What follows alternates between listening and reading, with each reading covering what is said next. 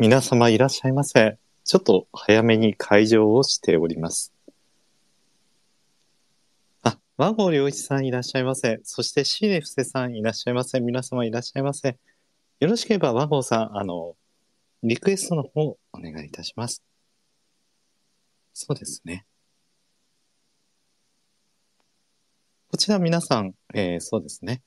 えーツイートの方など共有でできますので、また、えっ、と、そうですね。和合さんに、えー直接送りましょうかね。少々お待ちください。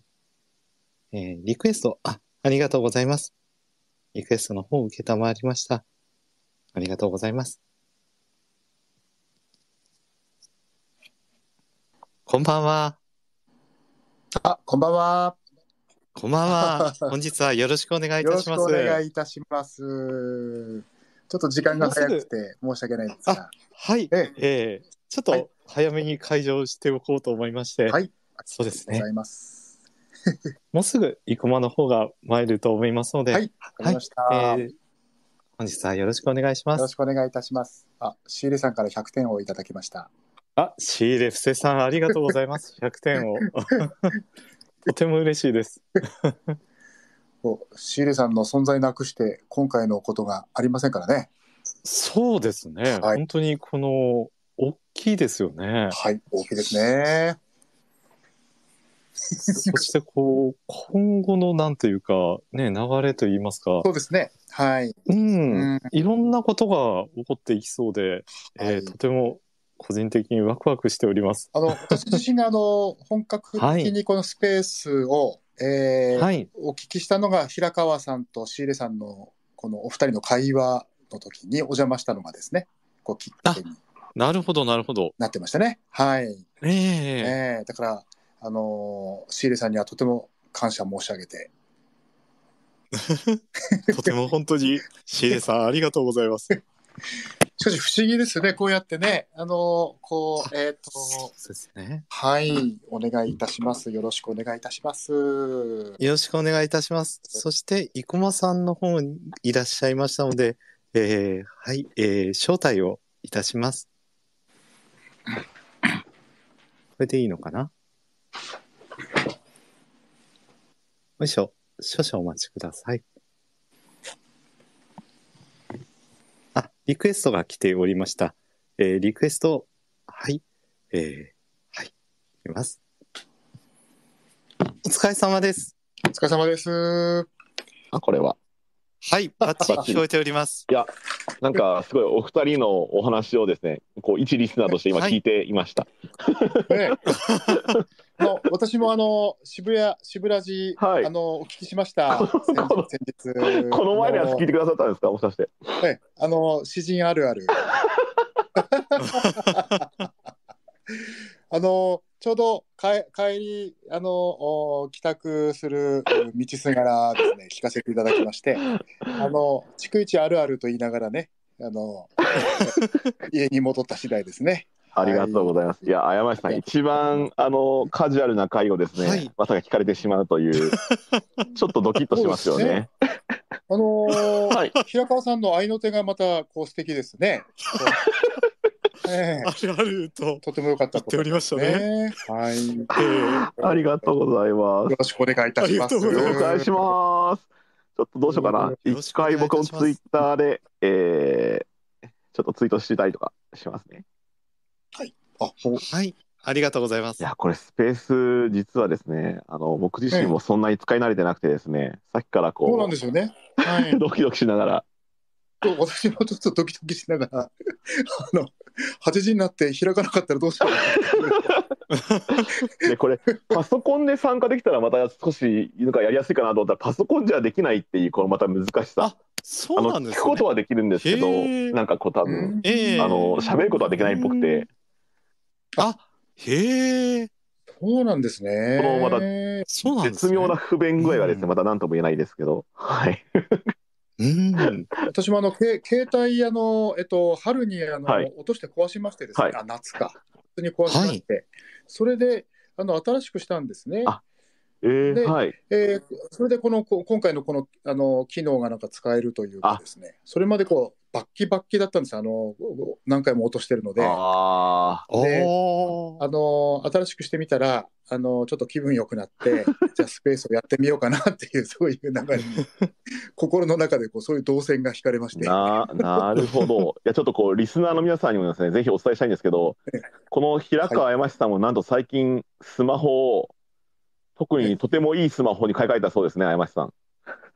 はい、えー、13プロにしました。ええそうすると LINE が消えました。さっきさっき LINE が一回全部消えたんですよね。いあいなくなっちゃったと思って。えーえなるほどー、。生駒さんとのやり取りが、えー消えてしまいまして、ちょっとビビりましたが、なんとか本当ビビり復ましたね活しまして、えーこれ13が出る前に12を買ったんですが、13が出る3週間前に12を買ったんですね。言ってくれよと思いましたね。ええ。でも落としてバッキバキでもう壊れちゃったので使え使えなかったんですけど、いやえーでもーもうちょっと3週間我慢して13買えばよかったかなってこちょっとね。はい、なんかすごい。これ iPhone トークめちゃめちゃ面白いですけどね。もう一個だけこう 僕の中の詩人 iPhone トークがもう一個だけあって僕全然 iPhone じゃないんですけどあの、ええ。谷川俊太郎さん iPhone でご自身でスケジュール全部管理されてるんですよね。今はちょっとどうかあのあれなんですが UPJ の時2018年の時は少なくともご自身でスマホを操作されて iPhone で、えーカレンダーにご自身のあの日程をですね刻んでいたのですごいなと思いながら。そうなんですよ。谷川さんはね、本当好きなんですね、そのハイテクがですね。うーんだからあの、あの詩もパソコンでしか書かないとい。やー本当ですかはい、うんあのそれでこうパソコンにスイッチ入れて、はい。あの画面がこうブーンってこうなって、まあ、ブーンっていうのがちょっとこうふ古いパソコンなのかもしれないんですけど、はい。もうスイッチを入れて画面が立ち上がるまでの間にこうもう詩が一遍完成してると。あのへー。はい。すごいエピソードですね。はい。あのもう開いた時にはもうすでにこうあの立ち上がって、えーいると同時にもう詩も立ち上がっているというふうな話をされてたことがすごいでましたすねね。詩人であり超人でもあるというようななんかエピソードでしたけども、はいありがとうございます。ねいやいやいやいやということでこんなトークから始まって今日どんなテンションで始まるかなどうしようかなっていうふうに思ってたんですけど、まあこ結構こういう感じから始まったのが意外な感じでよかったです。そうですね。ねえ、はいいい感じですね。えーいやーということでじゃあ改めましてねあの始めましょうかね。はい。はいということで皆様あの改めましてこんばんは。えー、篠つぶてラダー×ミッドナイトポエツということで、えー、つぶての楽音ということでですねこのスペースに、えーお越しいただきありがとうございます。えーまあ、えー改めまして私帯同レーベルというイベントとレーベルとそして、えー渋谷のポエトリーラジオという番組で、えーパーソナリティをしております生駒と言います。よろしくお願いします。よろしくお願いします。します。よろしくお願いします。でまあ今回このトークまあ、リーディングイベント、えー、つぶての学音はですね、まあ、コロナ禍に、えー、詩や詩情あふれる表現を、えー、ツイッター上で多くの、えー参加者と発信してきた詩のつぶてラダーですね。和合さんが、えー開催されている詩のつぶてラダーと、えー僕と、えー平川山さんがですねずっと心の中でやってきた、えーオンラインオープンマイクとして表現をツイキャス上で、えーこうですねオープンマイクをやってきた、えーミドナイトポイズというですねコラボ企画の、トークリーディングイベントになっております。ということで、はい。そしてまた和合さんは、えーまあ、東日本大震災から、えー10年。そして平川山下さんは熊本地震から5年ということで、まあ、震災と対峙し、えー死を描き続けてきた、え2人ということで。でまあでもコロナ禍の今ねさまざまなこの災禍と表現に向き合い、まあ、今後の死についても、まあ、みんなで考えていく時なんじゃないかなということで、えー改めてこういうふうなイベントが、はい、できたらと思いまして、えーそして、まあ、表現について話したり、まあえー朗読をしたりということでですね。また逆に皆様からもこうお考えを、えーお聞きしたりとかこう意見意見というかまあなんですかね。あのなんかこう話したいこととかあったら逆にこう上がっていただいてお話しいただくのも面白いかなと思ってますし。はいということで皆様の詩や表現についてさらなるものをつかむ一助になればと、えー考えておりますということで本日は皆様ぜひよろしくお願いいたします。よろしくお願いします。ああと大事なことで、ごめんなさい、ツイッターでの感想やコメントはですね、皆さん、えーシャープで、えーまあ、ハッシュタグですね、ハッシュタグ、えーつぶての学音、えーつぶての学音ですね。ハッシュタグで、えーぜひ投稿してください。ということで、たくさんのコメントを皆さんぜひよろしくお願いします。ということで、それではまず出演者であります、篠つぶてラッダーの主催者、和合良一さんについて、えーご紹介いたします。これ僕大丈夫ですかね？あのね、みんなこう、普段の生駒よりもね、だいぶ硬いなっていうことをですね、うすうす僕のリスナーとか フォロワーの人たちは感じてると思うんですよ。あの、渋谷のラジオ風でいいですよ。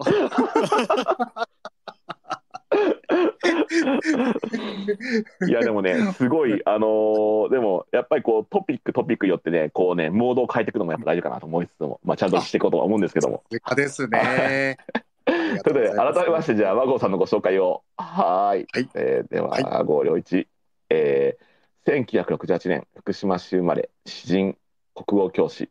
えー第4回中原中也賞、第27回、えー萩原作太郎賞を受賞。えー2011年、東日本大震災直後の、えー福島からツイッターで連作詩「詩のつぶて」を発表し続け同年5月世界三大コンサートホールであるオランダのコンセルヘボーに招致、えー朗読にて福島の思いを発信。えー震災後の著作は20冊を超えこれらはフランスドイツブラジルなど、えー世界各国で翻訳出版。2017年詩集「詩のつぶて」がフランスにて翻訳出版され第1回ニュンクレビューポエトリー賞を受賞。和合良一さんですということで和合さん改めまして本日はよろしくお願いいたしますよろしくお願いします。よろしくお願いいたしますとても嬉しいです。ありがとうございます。いやえーはいね、本当にね、今、過分なご紹介、すいません。ありがとうございます。ありがとうございます。あの和合さんとは以前上野ポエトリカンジャムというイベントに出ていただき、うん、なんやかんやでそれっきりですかね。2018年そうですね。やっぱりいろいろありましたからいね。ろいろありましたね。えーいやえーなんかこでも、生う駒さん、はいい、つも、いつも、あの、いろいろ拝見しておって。で、あの、えーあの、ご一緒したいと思ってたので。あありがことういううございます。形になりましたけどね。あの、上のポエトリカンジャムもとても楽しくて。あで。あの朗読させていただいたんですけど、あの時の感覚がこうずっとやっぱりあの今も思い出されると言いますかね。ああの雰囲気がね、熱気熱気ムンムンで。あとても嬉しいです。あのうん僕はでもこのね空白の3年間の間に、なぜかあの和合大地さんというあの和合さんの息子様と東京で焼肉を食べに行くというですね。あのえっ、と、はいすべすすべてあの聞いております。聞いてますか あの生駒さんとこれから行くんだっていうメールが来て。で生駒さんと行ってきた楽しかったっていうメールが来ましたね。えーよろしくよろしくお伝えください大。はいありがとうございます。ね、として御礼申し上げますね。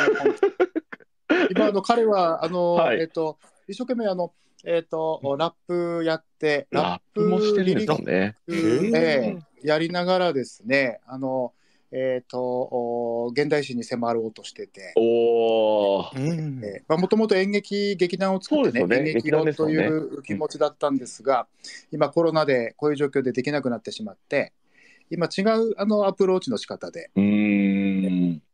でいますね、まあ、あの真ん中には詩がやっぱりいつもあるのでそのあたりは。ねよくあの親子でねあの いろいろ語り合ってるところで素晴らしいですね。いやー私親バカですし彼もやっぱりあの父親が大好きだったすごい。なんか伝わってきました。お父さん大好きなんだな、大地君と思って。まあ仲いいんですよね。いや、超素敵ですね。ありがとうございます。はい。ということで、じゃあお次は、えー、平川山さんですね。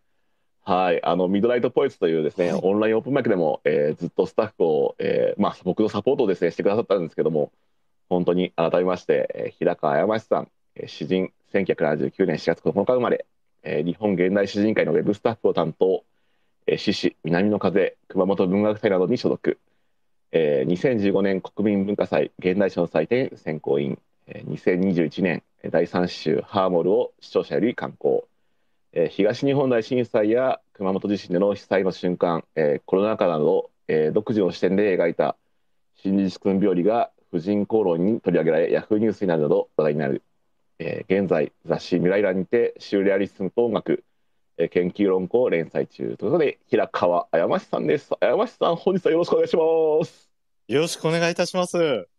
いやすごくこう不思議な感じですね。不思議な感じですよねええうんすごい改めていい感じなでも会になりそうですね。なんかすごく。僕と山下さんは普段、まあ割とこう結構ねコロナ禍には特にでもこれ和合さん僕と山下さんは別にもともとそんなにすごく頻繁に会ったりとか仲が良かったとかっていうわけではなくて、本当にコロナ禍になってからうんコロナになってからなんかこう自然と自然とこう何か活動をサポートし合うというかご一緒することが増えていって今の関係になったってところがあってですね、まあ、まさになんかこほう、うん。ど、そういうかんご関係なんですね。もともとそうなんですよね。幼馴染とか、ね、あの高校の同級生とかそういうんじゃなくって、この結びついたという。全く共通の話題考えてみるとないですよね。僕はそのうん。いわゆるバンドとか その音楽畑から来てレポワンポイントリーディングに行ってっていうところで、で平川山さんはこう現代史というところからやっぱこう活動されてきてっていうところで本当はもともとなかったはずなんですけど、うん。やっぱりこう何か出来事とかやっぱ有事の時にはこう不思議な結びつきがやっぱ起こる瞬間ってあるじゃんわけじゃないですか。で、あの渋谷のラジオを聞かせていただいたんですが、もうおはい二人息ぴったりですね。ぴったりですもん。はいはい。あるあるです。本当にありがとうございますえーありがとうございます。はーいすいませんめちゃこんな緩い感じから始まってますけどまあ改めましてえーお二人とも本日はよろしくお願いいたしますのでねよろしくお願いいたします。よろしくお願い一応全体のタイムテーブルについても、えーお伝えしたいと思うんですが、まあ、これからお二人の対談をメインに1時間ほどですね、えーお話ししていただき、えーそうですね、えー9時過ぎぐらいから、えーお二人に朗読していただけたらなと思っています。そして、まあ、その後、えー参加者の中から、もしかしたら数名、だ誰か、もしですね、質疑応答したい方だったりとか、お話や、あの、朗読なんかも表現したいなんて方がいらっしゃったら、逆にこっちからもですね、あ、この人いるからちょっと読んでもらおうかとかっていうのもあるかもしれないですけど、急にドキッとさせるっていう、なんかあれですけど、いい。いただく時間を持ってたらと思ってますので、まあ、フレッシュなね、会になってればなと思ってますので、ぜひ、えーご協力よろしくお願いいたしますので、では最後までぜひ、えーよろしくお願いしますご参加ください。ということで、それでは、では、ここからは、えーまあ、お二人の対談となります。生駒も、まあ、ちょこちょこ入ってきたらなと思うんですが、ぜひ、和合さんと、えー、あやましさん、ぜひよろしくお願いいたします。ありがとうございます。よろしくお願いしますよろしくお願いします。はい。いや、本当、和合さん、本日よろしくお願いいたします。よろしくお願いいたします。もうとてもあの、えっと、昨晩、死のつぶはいてラダーを、えーさせていただいて、100、あのお30名、40名超える方が参加してくださったんですね、のええ延べ人数で。はい。そして、えー今日迎えてということで、まあ、2晩連続ということに、えーお付き合いいただいている方もたくさんいらっしゃってて、えー何か新しいことが、えー起きそうな気が、えー今しております。ですね、本当に。はい。ほう、何か新しい文化が生まれそうです。あのね、うんえっ、と、皆さんに説明しておくと、本日のイベントって、先日、あの、私がスペースの方で、えー今日もいらっしゃってますね。シーレフセさんと話していたとき、詩について伺っていたとき、えー、ワゴンさんがいらっしゃったんですよね。はいそれ。で、あの、詩についてのことを、まあ、ご教示いただいたというか、うんそして、その後、まあ、何かしようという話が持ち上がって、そして、本日に至っています。えー、ね和光さんすごい、とはですシーレさん、めちゃめちゃキーマンってことですね、つまりこれは。そうですね。そうですね。シーレさんめっちゃキーマンです。シーレさんなくして、カムテの学問なかったということですね。いや、素晴らしい。ぜひ、朗読もこの後、決まりましたね、一人候補がとかとか言って、プレッシャーかけていく。すいません、なんでもないです。ミュートしてます。はいなんかあの平川さんとシーレさんのこうお話を伺ってた時に思ったのは、あはい昔はよく詩人たち同士でええ集まっていろいろ喋ってたなって、まあ要するに飲み会ですよね。もう含めてなんですけど、え私も相当なイベンターでー、あのうん。イベントばっかりやっててでね毎週のようにいろんなところで司会とかして、はい。あの師団のミノモンタって言われたことが ちょっと古いですねミノモンタ 司会ばっかりしてたんですよだ上のポエトリカンジャムもあの、えー、とその前の形ですけどあのそうですよ司ね。会を実はさせてもらったんですねスリーでしたっけ、確か。そうそうなんですそうなんですそうですよね。はいええその時8時間の内容で全体の司会をさせてもらったんですね。うん全体の内容8 8時間。おーなかなか、なかなかボリュームが。すごいですね。で、あの、はい。時は2222で2時間区切ってて、それであの、222で3人やって4人目の2時間を受け持たせてもらったりとか、はい。シンポジウムの司会とか、つまりそのうん。司会ということがなんかこう、もう一つの自分の表現活動みたいにえーまなったんですよね。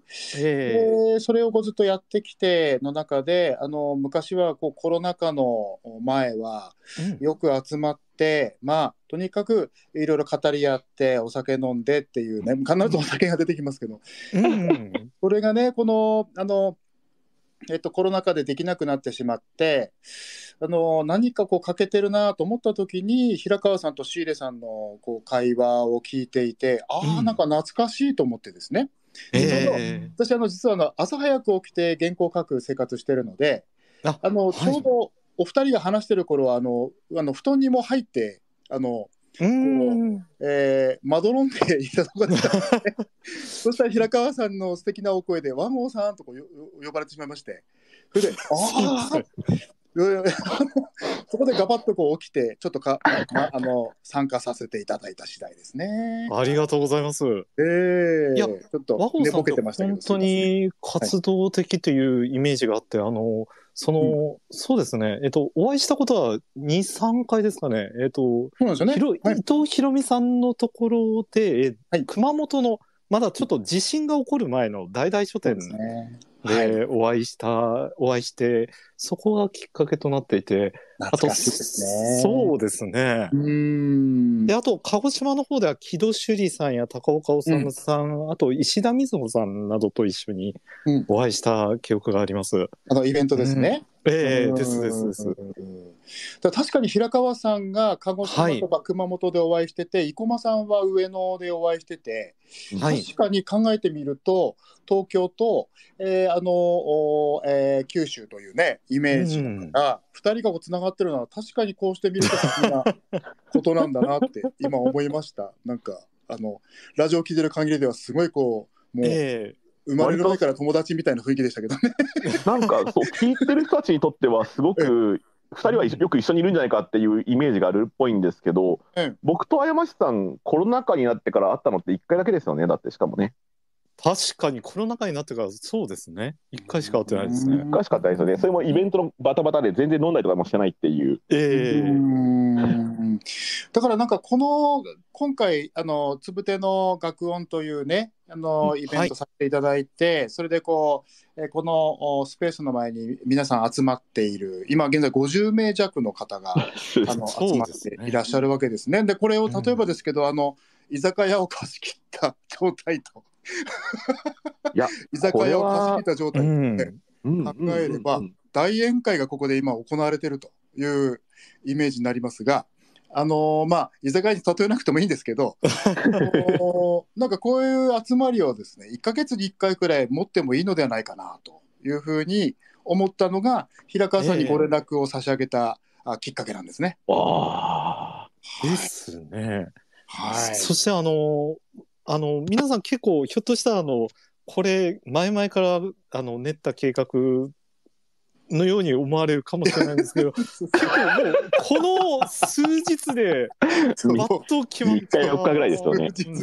そう、ええそうでしたね。はいはい、ええはい。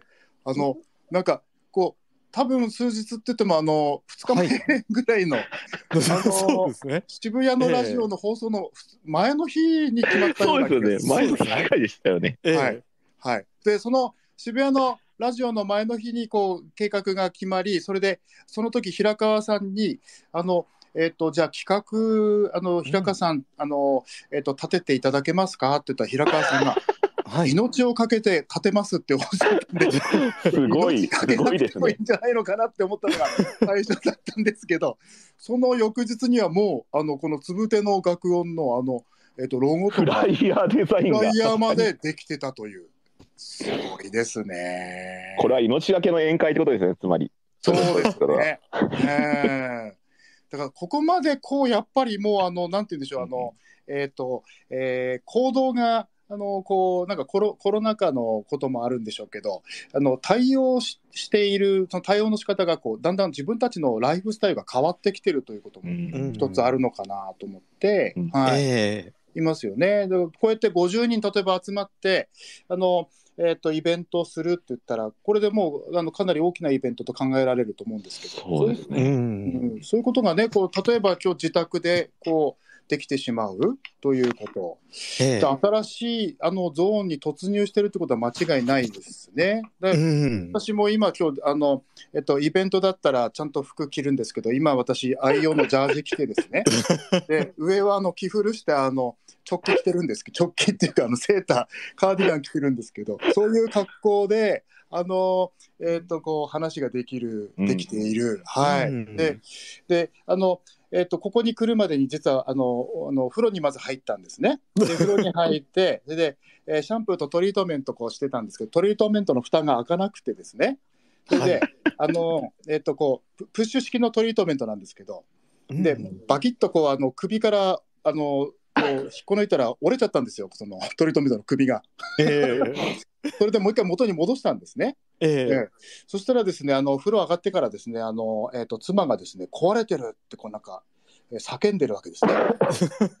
で、それを聞きながら今上に上がってきたという、そういう状態ですよね。な なるほど。イベント前にそういうことできないじゃないですか、普通。確かにいや、そうですよね。だからそのオンとオフの切り替え方とかも、すごくこう、あの自分もオンラインイベントかなり、それからこの2年間はやったんですけど、ううんん。相当なんかこう、全く違う、あのイベントのあり方うんいうことをみんなで考えていくことにこれからなるのかなというふうにうん思ってますね。はい。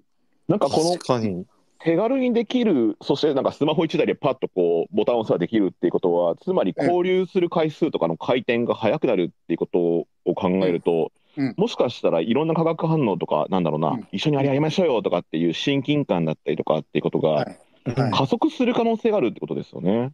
まさに今日の今日のこの場もこの場もそうだと思いますし、うん。そしてうんもう一つ大事なのはそれがこう詩というそのあの、うんうんうん。ポエジーの器とあのうん同時並行になっていくんじゃないのかなと思うんですよ。うん、結局詩あっていうのはあの私はフォルムだと思ってるんですね。形式。フォルム。うん、あの例えば、まああのえっと詩のつぶてというのをね10年間結局やってきたんですけど、ーはい。あのそれもツツイッターに詩を載せるそしてだんだんとそれに飽き足らず写真を載せたりとかうんして。うんでで写真も私もおっかなびっくり写真撮ってるわけですね。でう写真と詩をこう組み合わせるという形をこう撮ってみたりして。そうすると、あの時々写真あのとても好きですって言言われるとなんかすごいやる気になってきて。あ 写真撮ったりして。全く写真なんかあのど素人ですから私自身。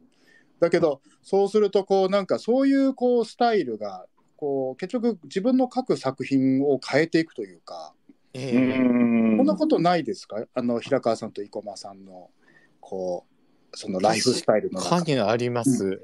うん。あのミッドナイトポエツやり始めてから私はかなり自分のなんていうか作品や影響っていうものが燃えてきているんですけども、うん生駒さんはあのいかがですか？ここ僕ぶっちゃけで山下さんに切り込んでいくんですけど、はい。急にどうぞ山下さんに対してベストを入れようとするんですけど、どうぞどうぞ。いいです。ね山下さん、コロナ禍とコロナ前の活動全然違いますよね、ぶっちゃけて言うと。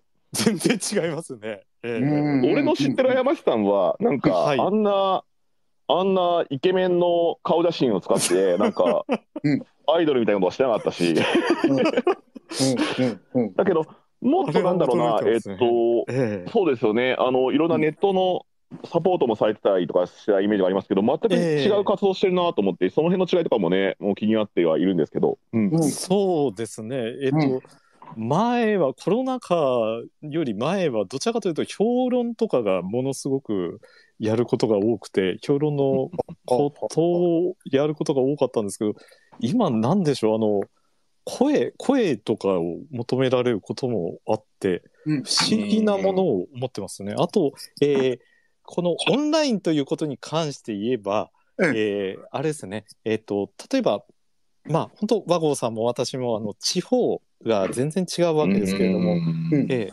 うん。ーそして、東京にいらっしゃる生駒さんとできたり、そして、えーミッドナイトポエツでツイキャスでやっていると、海外の方がいらっしゃったりするんですね。ああ、なるほど。ええ海外在住の日本人もいらっしゃいますし、うん。あの日本に興味があって日本語を学びたい。そして日本の詩あの俳句が好きだ、えー短歌が好きだ。はい短歌学び始めたばっかりだ。詩に興味があるっていう方がうん。勉強で聞いているっていうのもあって、おお。それがすすっねごい面白いんですよね。すごいことですよね、考えてうみると。それ平川さんのお声が素敵だっていうことも一因としてあると思いますよ。あのー、うん、あれ？いやいやいやいやいやいや。ええ、なんか平川さんもやっぱお声がこうあってそれでこうあの、えー落ち着いてこうやっぱりこう聞けると言いますかね私あの自身あの初めて聞いた時に、あ平川さん私も生駒さんとまたこう違う角度ですけどあの、全然違う平川さんを見た思いが実はしたんですよ。あのいますよね。鹿児島、熊本でお会いした平川さんと、す。はいあのこうやってあの第三詩集ハモルを出されて、そはい。して、こうこの間オンラインイベントもあの成功したというふうに伺ったんですね。あのズームのイベントですか？はい。はい。そして今度そのスペースでお話してるお話の仕方とかも前お会いした生駒さんとやっぱりこうまた、えー別人格のようなああの、あやましさんですねはい。なるほどなるほど。なんか平川さんとそのしあの鹿児島で白熊かき氷、はい。ええあのー食べたような思いがあはいるんですそうですね。けど、ええ。わかりまななんですか、そのエピソード。はい。それでその時こういろいろお話で多分平川さんって白熊のかき氷のイメージがちょっとこうどうしても設定できない。ね。あのーこうふわふわとしたこうものを食べながらこう、いろいろ語り合ったことを覚えてるんですけどええ。それとしますと今回なんなんていうんでしょうかね。こうすごくこうあの、えーあのオンライン上でもそうですがこう攻めてる感じがしますね。そうなんですよ、和合さん。そうなんです。はいはいはい。平川山地が最近攻めなんです。とか僕が言うのもあれですけど、はいはいはい。あの拍手が起きてますが、はいはい。拍手が起きてますね。はい何故平川ありがとう過ございますち攻めに入ったかとこれを聞きたい何が、ですね。何があったんですかね。何があったですよ。僕も聞きたい。いや、一体何が？いやいや、あのーもともとその、まあ、あの、詩の作品の中では割合攻めているのですが、ええ。まあ確かに確かに。えーはい。そうなのですが、えーそうですね、えーまあ、えー割合、生駒さんにこう、いろいろと、あの、面白い方向に巻き込んでいただけるような気がしてます。だいぶまあ、僕が悪ノリをさせてるのはありますよね。そういう時間がちょっとなきにしもあらずですけど、、でも、それがいい方向に働いてるなっていうのを、はい、思ってます。なんか、守りではなく、新しいところへですね。新しいところへ、新しいところへと。こう歯車がこう噛み合って力道してるっていうこういう状況なんでしょうね。そんな、素敵な表現で言ってもらえたらすごいありがたいですけどね。あとあの平川さんがおっしゃったその えっと、はい。地方に住んでるというところで私も福島で平川さんは今、え鹿児島ですよね。はい。そうで。です生駒さん東京という東京ですねこういうふうにこういろんなあのポジションにいる方々がこうやって一堂に会せるというのも、うんこれもあの大きな一つの特徴かなと思いますよ。うんうんう。うんん確かにあの確かにこれで私もあの経験あるんですがずっとイベント人生やってきたのであの全国の方々集まってくださいっていうとこれ相当もう半年前ぐらいから？いや、これちょっと大変ですよね。うんもし現場だったらと思うと。準。備告知をしてそれで、えー昔はそのネット全くありませんでしたから、ええあのえー、と広告例えばあの商業誌だと現代指定帳とかに広告載せてえでえ大体こうあのしらみつぶしって言ったら表現悪いんですけどあの、はがきとかで、えー案内状をこう後ろの住所見ながらこう書いて それでこう送ったりとかそんなあのこう本当手ず手手なんていうのかねアナログな感じで、うん。あのうん。チラシを送ったりとかしてそういうことことを考えると23か月は結構かかるし。うんでこう全国からこう集まってくるとなると、あのそこで例えば宿泊やら交通関係やらね、えーええいろんな、あのクッションがいくつもあるわけですね。そうですこれね。があのこんな風にできるというのがでおそらくですけどこうこれを例えばシリーズができたら毎月、うんうんあのみんなで集まりを持つことができるわけですね。うん。うん、そういうこうゾーンにこう入ってきてそして、まあ、私も、えー平川さんも地方に住んでるからそこをあの強調してお話ししてしまうのかもしれませんが地方にこう、えー点在しているええ 点在している詩人たちが集まることのできる、えーうん。そういうあの時代に今入りつつあると。これも言えるのではないかと。ね。非常に大きく今出ています。はい、うんあの、先日、小笠原鳥類さんとそのお話ししたんですけれども、えあの、本当に、あの、周りに、いまあ、めったにだから詩人と話すことが日常生活ではないということをうん。おっしゃっていて、えはい。うん。あの、なのでこういう、まあ、その時にズームでお話ししたんですけれども、うん。こういう、まあ、オンライン化したことによって、すごく、まあ、楽しいということをおっしゃってました。うん。うーん。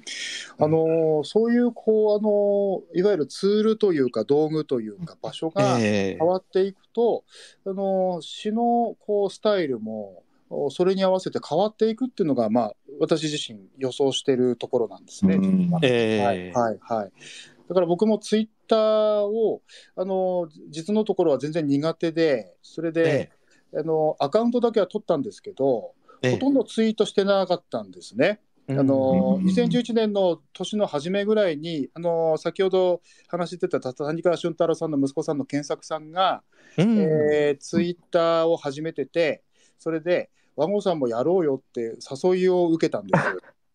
だけど「いやー俺いいです」って言ったんですね。えーはい。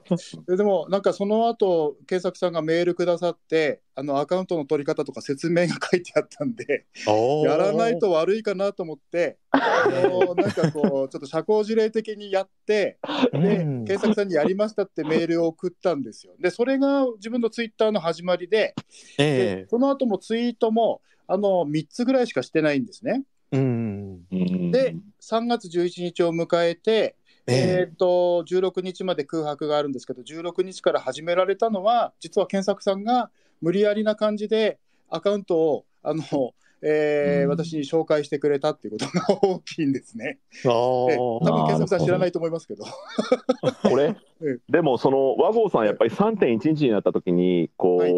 必要に迫られたっていうのも変ですけど、はい。そのもし発信するとしたらもうじゃあツイッターだって思ったってことなんですよねきっとこれ。そうなんですね、その通りで、その3月11日にあまりにも大きなあのそのこう、えー出来事と遭遇してしまって、で12日に原子力発電所1号機爆発、うん。13日にあの2号、えーとえー3号機爆発とこう進んでいく中で、どんどんどんどんこう状況が大きく変わっていって、うん。で14、15あたりが一番福島の方々が避難をした、えー時なんですけど、ええ。その様子もずっとこう私自身見ててで私ももちろん避難を考えたんですがあの、うん。えー、と父があの足を不自由なもんですからやっぱこう避難所に行けないというふうなこともうん。物理的にありましてで私は残ったんですね。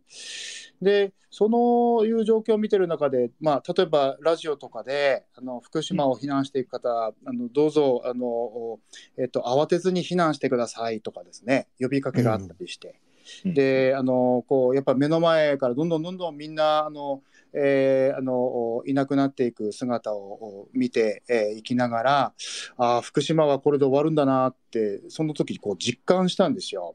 うんで自分も最後は強制的に例えば避難あのするようにっていうことになるかもしれなくてでうちの父と母に、あのえー強制的に避難、えーせよというふうに言われたらどうするってあの尋ねたところ、えー隠れて済むというそういう回答が返ってきたのでこれは気合入ってるなと思っていですね。はいえーそれでその結局私自身残ったんですけどこれで本当に福島があのこういう状況が進んだらあの強制退去っていうことになった時に福島で自分が暮らしたっていう証拠を残したいと思ったんですね。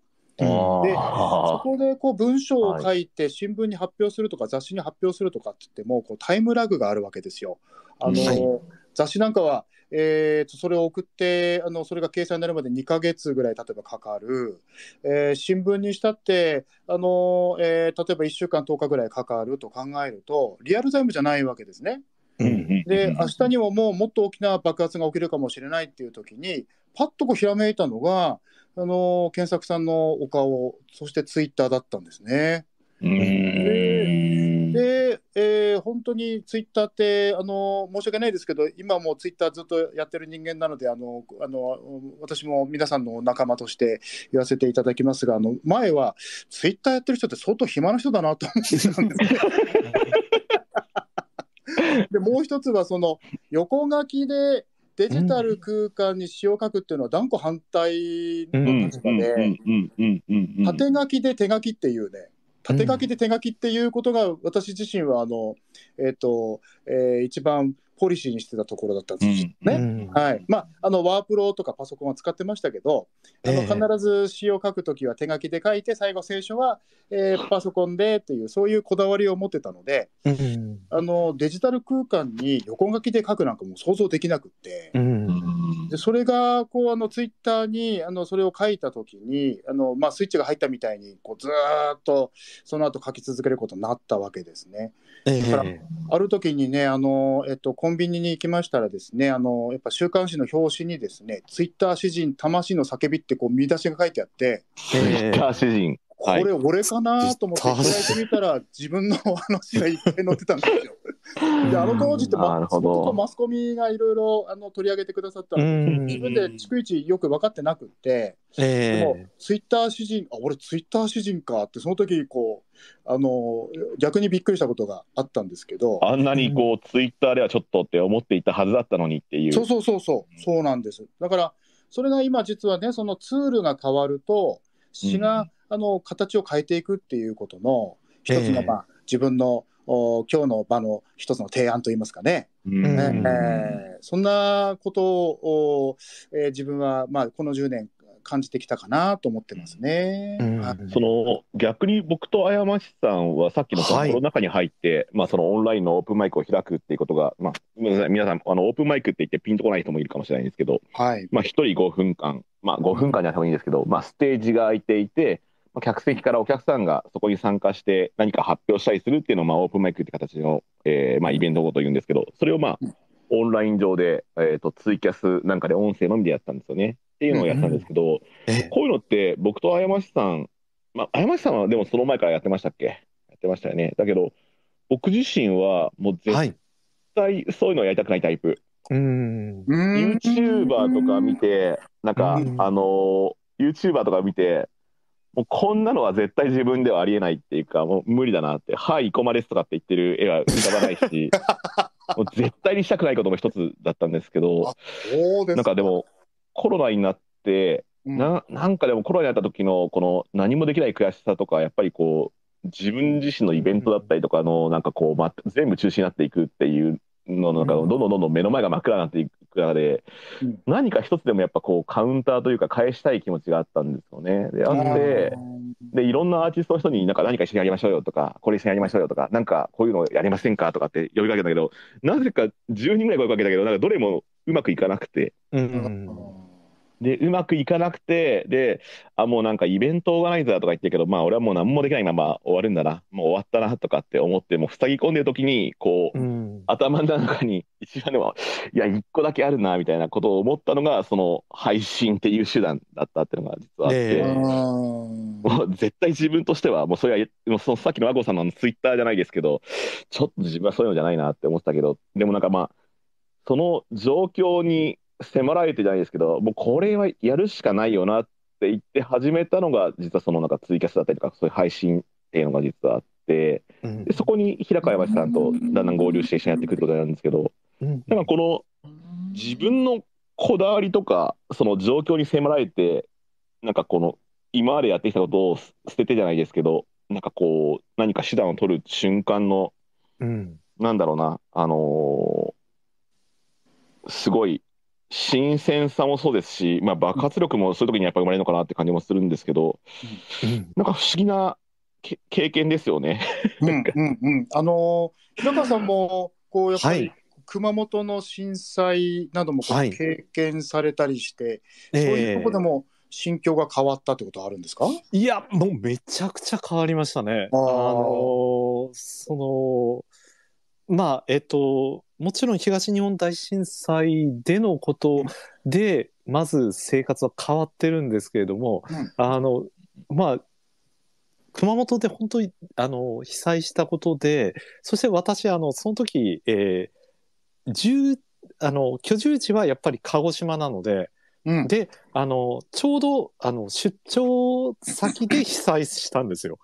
あなるほ出張ど。先で被災しまして、うんそれで、まあ私は帰りまして、うん。で、それでもまあ、ちょっともう熊本、熊本でもともと暮らしていたので、暮らしていた場所でもあったので、あの、こう、友達もいますので、行って支援して、で、うこういうことをしたって、例えば発信すると、まあ、なんていうか、いや、あの、あなたは安全な場所から何を言ってるの？みたいなのがバーッと来ることもあって、その、様々なことがですね、えーまあ、災害もですし、人間の状況や、いろんな方の追い詰められ方っていうものを、すごくこう表現として、えー考えるきっかけになりました。うん。うーんまあ私もあのすごくそれ分かります。そのえっとうん発信してそれであの、はい。それが果たしてねあの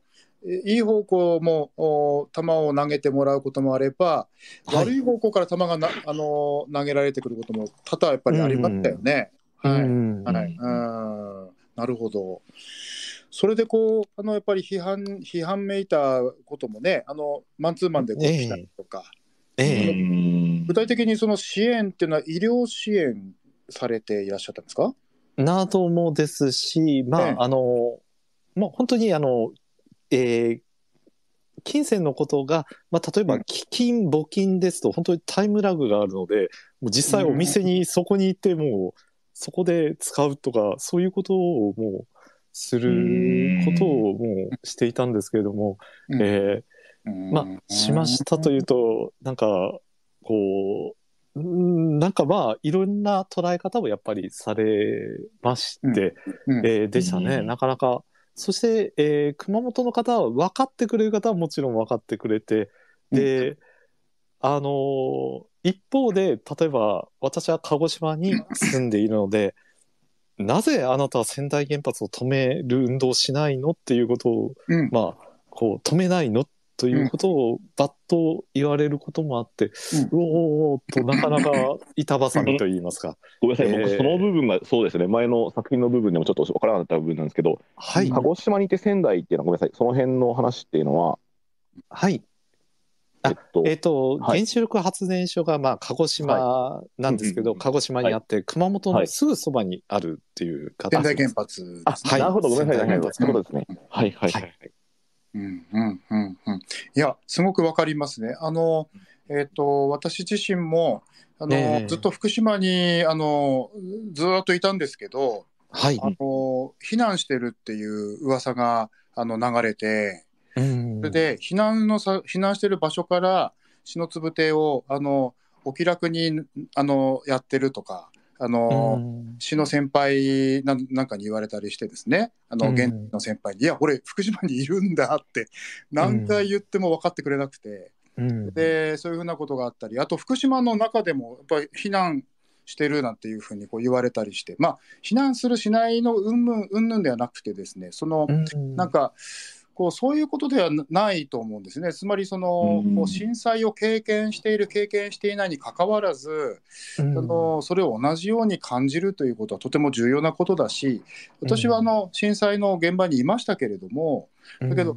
あのそれを経験していないからといって、ものを感じて語るあの、えーそういうことは全く同じだと思うんですよ。うん。それが、その要するにこう直接なのか間接なのかということにこうなってくるだけの話であって、うんあの傷ついてるのは直接も間接も私は同じだと思うんですね。そうですね。うんえだけどこうかなりやっぱりあのダイレクトに私も篠つぶてしてる時にあのダイレクトメールで大体あの詩人うん。先輩から来るんですけど、現代人先輩からね、はい、あのみんな性格悪いのでちょっとなんかいろんないろんな問題提起が含まれてるんだなこのトークは。なるほどなるほどですね。それそれで、その来るの面白いですね。は、あの、はい。あのツツイートなんかしてないで、一人でも多く福島からあのあの誰かを避難させるべきだとか、うん。あの篠つぶてしてる時に来るんですよ。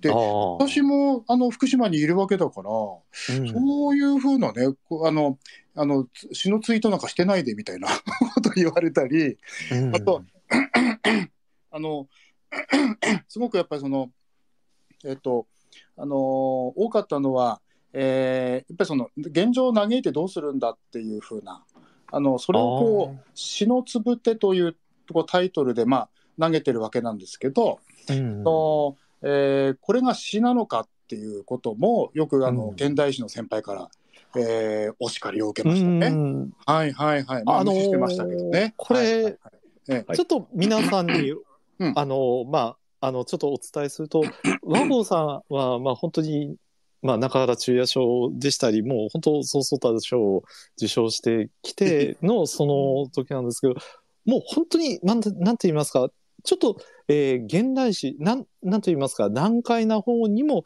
あった作風だったんですけれども、かなりやっぱり作風があの時変わったって言いますか、うん。もう本当生の言葉で勝負しているみたいな部分があ突然始まったっていうのもそこはひょっとしたらあったのかもしれないです、そうですね。あの、ええすごくこうあのそのお話ししていただいてありがたく思うんですけど、はい。もともと自分はこうシュールレアリズムっていうのをずっと、うんあの追いかけてきていて、はい。えー西脇潤三郎さんとか吉岡稔とかですね、はいそういうあの、えー詩人がすごく好きでで今もあのシュールレアリズムっていうのは自分の根幹に置いて、えー書いているんですけどはい。だけどあの震災の時にですねこれはやっぱ平川さんも生駒さんもお感じになられたと思うんですけど、もう目の前がシュールになっちゃったんですよね。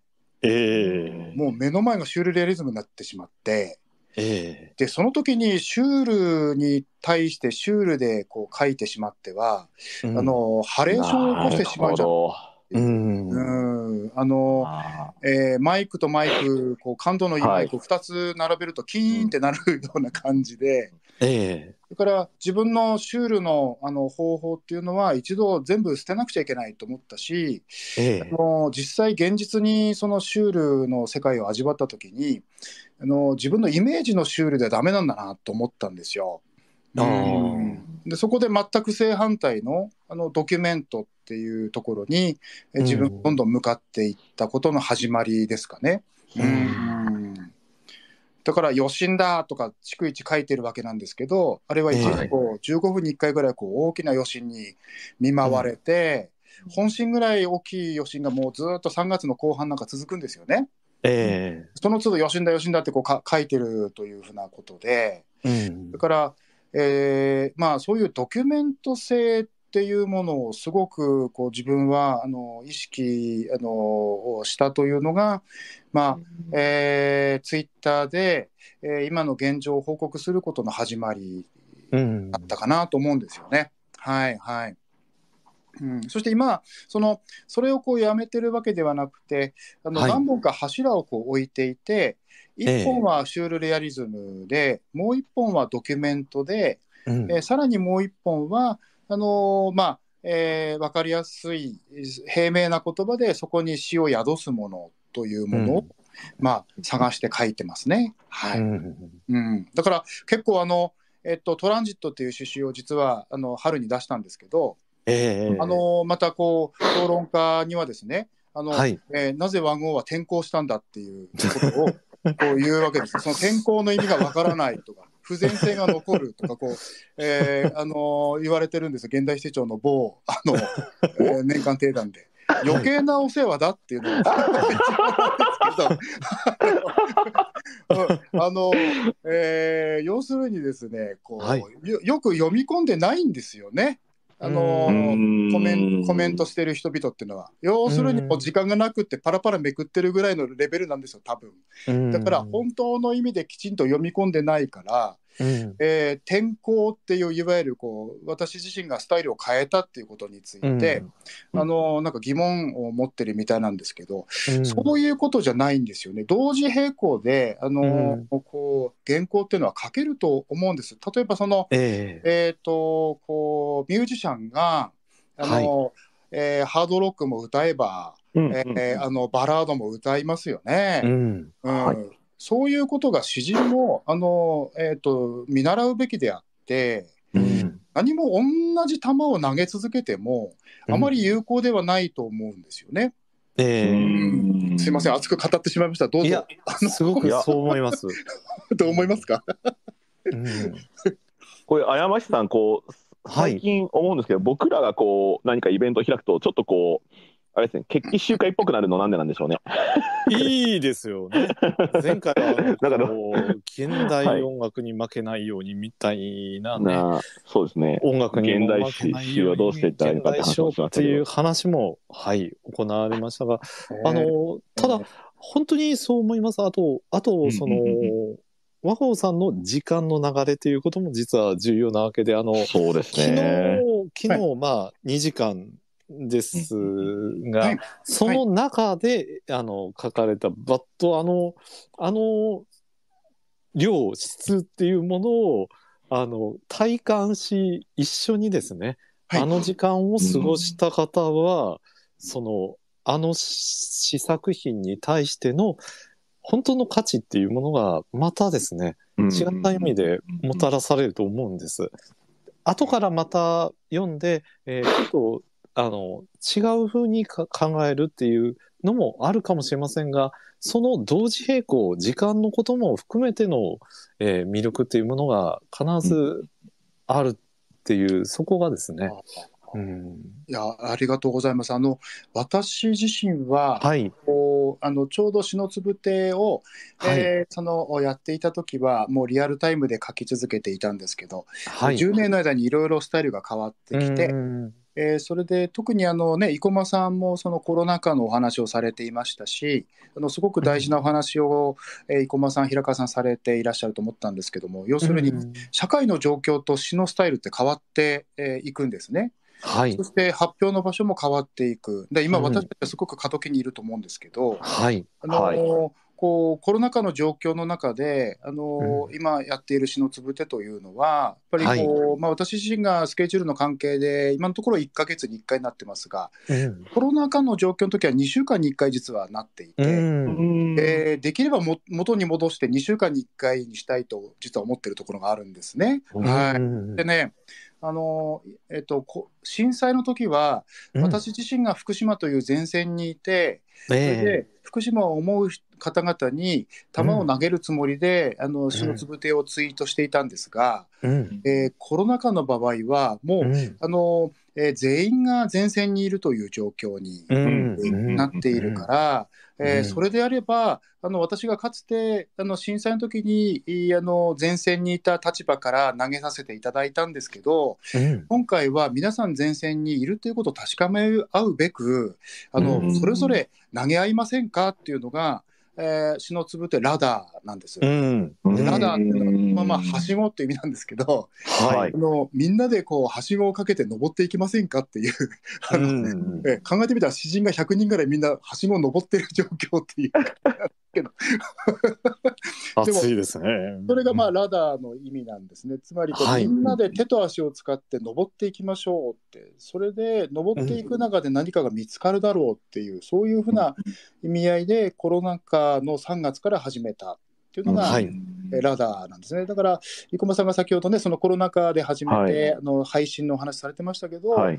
私はやっぱりラダーというのがあのえコロナ禍で起きた自分の変化かなと思いますし、うん今やっぱりあの毎月、えっと参加してくださる方々がとても大事ですね。ううんんうんあの親友と呼んでますけど本当に友人だと思ってるし、うんあとまたその新しいあの書き手の方々がたくさんあの現れてきてるっていうことを肌で感じます。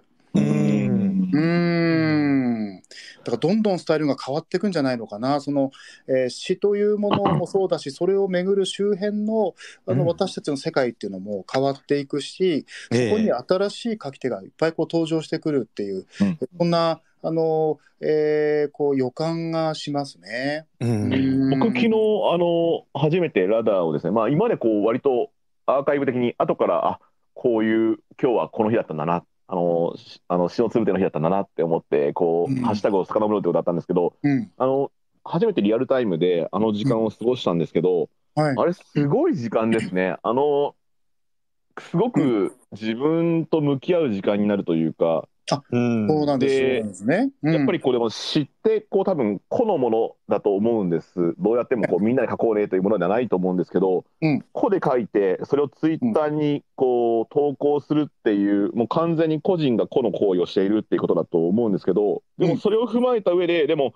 この時間には自分以外にもなんか誰かが書いているのかもしれないっていう、あのうん、すごい不思議なつながりというか、連帯感というか一体感が、なんかね、とても感じてしまって、うんなんかこう、そうそう偉大だなと思いましたね。偉大なこれは発明だなとちょっと思ってしまったんですけど。えー、そっか。あのすごーすごいなと思いました。はい。あのちょっとこコツコツとねやってきたんですけどだけど、はいあのーこう参加者同士がうんこう、あのーえっとそのか書かれた詩の続きを書いたり、うんあるいはそれを引用ツイートというやっぱり方法が、ね。あのー確立されてきましたけどその引用ツイートを用いて、うん。えーっとそのあの書かれた詩についてまた、えーキャッチボールする、えーうん。ボールを受けて返球するっていう姿が、あのうん。いっぺんに、あのーこう一時にもすぐ見れるようになってんですよね。うん。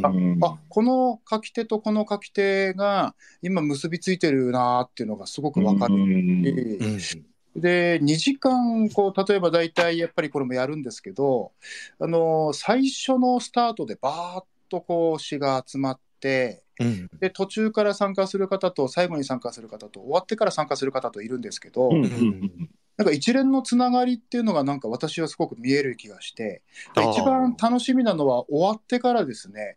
そのうん。皆さんの作品を一つずつ読むっていうのがねすごい楽しみで。あすごい分量ですよボリューム的に。いや、すごいですよね。あの3冊4冊ぐらいの詩集になるぐらいのボリュームはうん。あってですうん。ねそれがあのなんかみんなで共有できるっていうのは、えーなんかとてもねあの自分にとっては大事な時間だなと思うしうん。うん。だからそれはあれなんじゃないですか？ミッドナイトポエッツでもやっぱそういう一体感みあったんじゃないですか？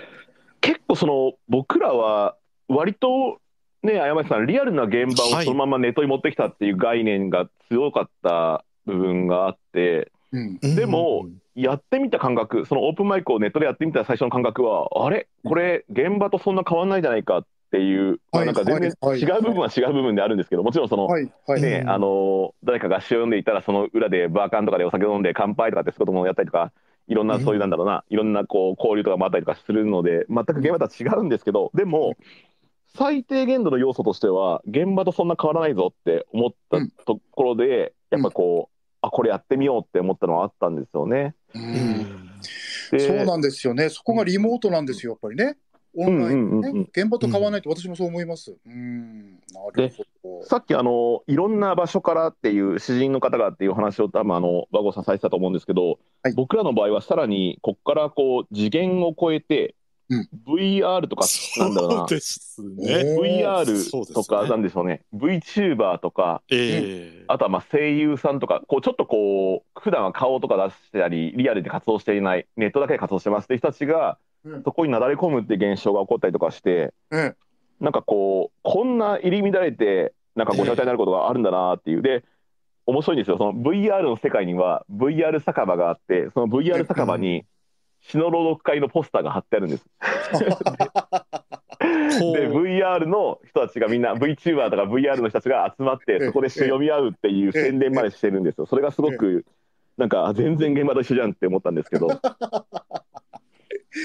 あのそういうこう、したたかさって言ったらいいんでしょうかね、うん。このコロナ禍の状況なんだけれども、しかし、現場と、えー変わらないような何かをここに持ち込んじゃうぞ、みたいなね。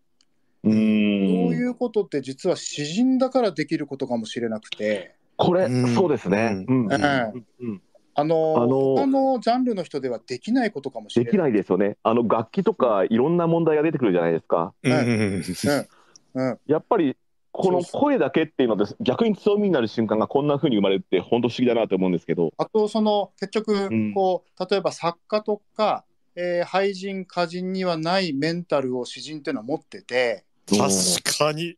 おーちょっと詩人あるあるですね。はい。詩人あるある。え で、詩人は持ってて、つまり、あの、詩人って、あの、小説家みたいな、ああいう、うあの、感じとも全く違うし、俳人、歌人でも、あの、ない、あの、えー要するにゲリラ性を持ってるんですよ。えうん。あやまちさん、こんな詩人あるある聞けると思いませんでした？僕ちょっとドキドキしちゃった今聞いて。やばい。ゲリラ性がある。これ名言ゲリですかラ性を持ってやばい。ゲリラ性を。だから、詩人あるあるです。あのーあるあるですよ。あのーええね、その、えっと、えー、何でしたっけ、詩人あるあるで、あの、えーっと、おいろいろ出ましたけど、こう、すべて当てはまる、あのーものってね、こう、えーっと、詩人あるあるいっぱいあって、あのー私は何だろうなと、えー自分で車運転しながら考えたのが、まあ、ゲリラ性ですね。例えるなら、ランボーですよね。ランボー。あの、ランボーアルチュールランボー1、2、3とこう、ずっと、あアルチュールランボーああっちのランボシ。ルベスタ・スタローンのランボー。シルベスタースタロバンーンのラバン撃つぞみたいな、一人で。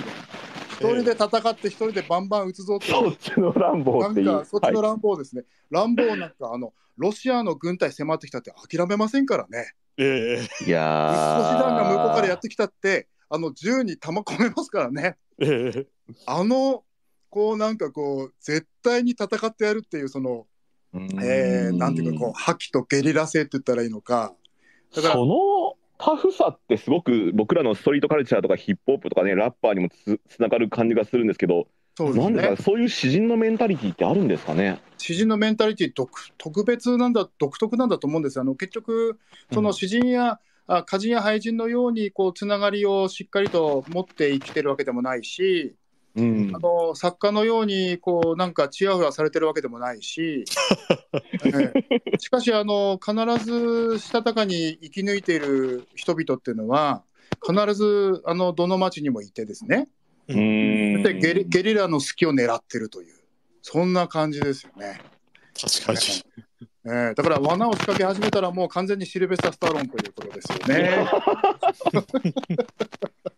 でもそういうしたたかさがあるからこういうメディアにも、あの登場していってあの失敗しても成功してもどちらでもいいからこう、えーどんどん仕掛けていくっていうことをもっと見せるべきなのかなと思うんですよね。そうですね。うん。うんうんであの人々というのはその仕掛けをしようとしてる背中をみんな見てですね面白そうだなって思うと思うんですよ。うんはい。うん、だからあんまりその、まあ、詩人の一人として言ってこう言ってしまうとあれですけど詩の中身云々も大事なんですけど、うん。なんかどう行動してるかっていうのがすごく大事なのそれか大事ですそうです。大事ですよね。そう。そう。うんうんうん。うん。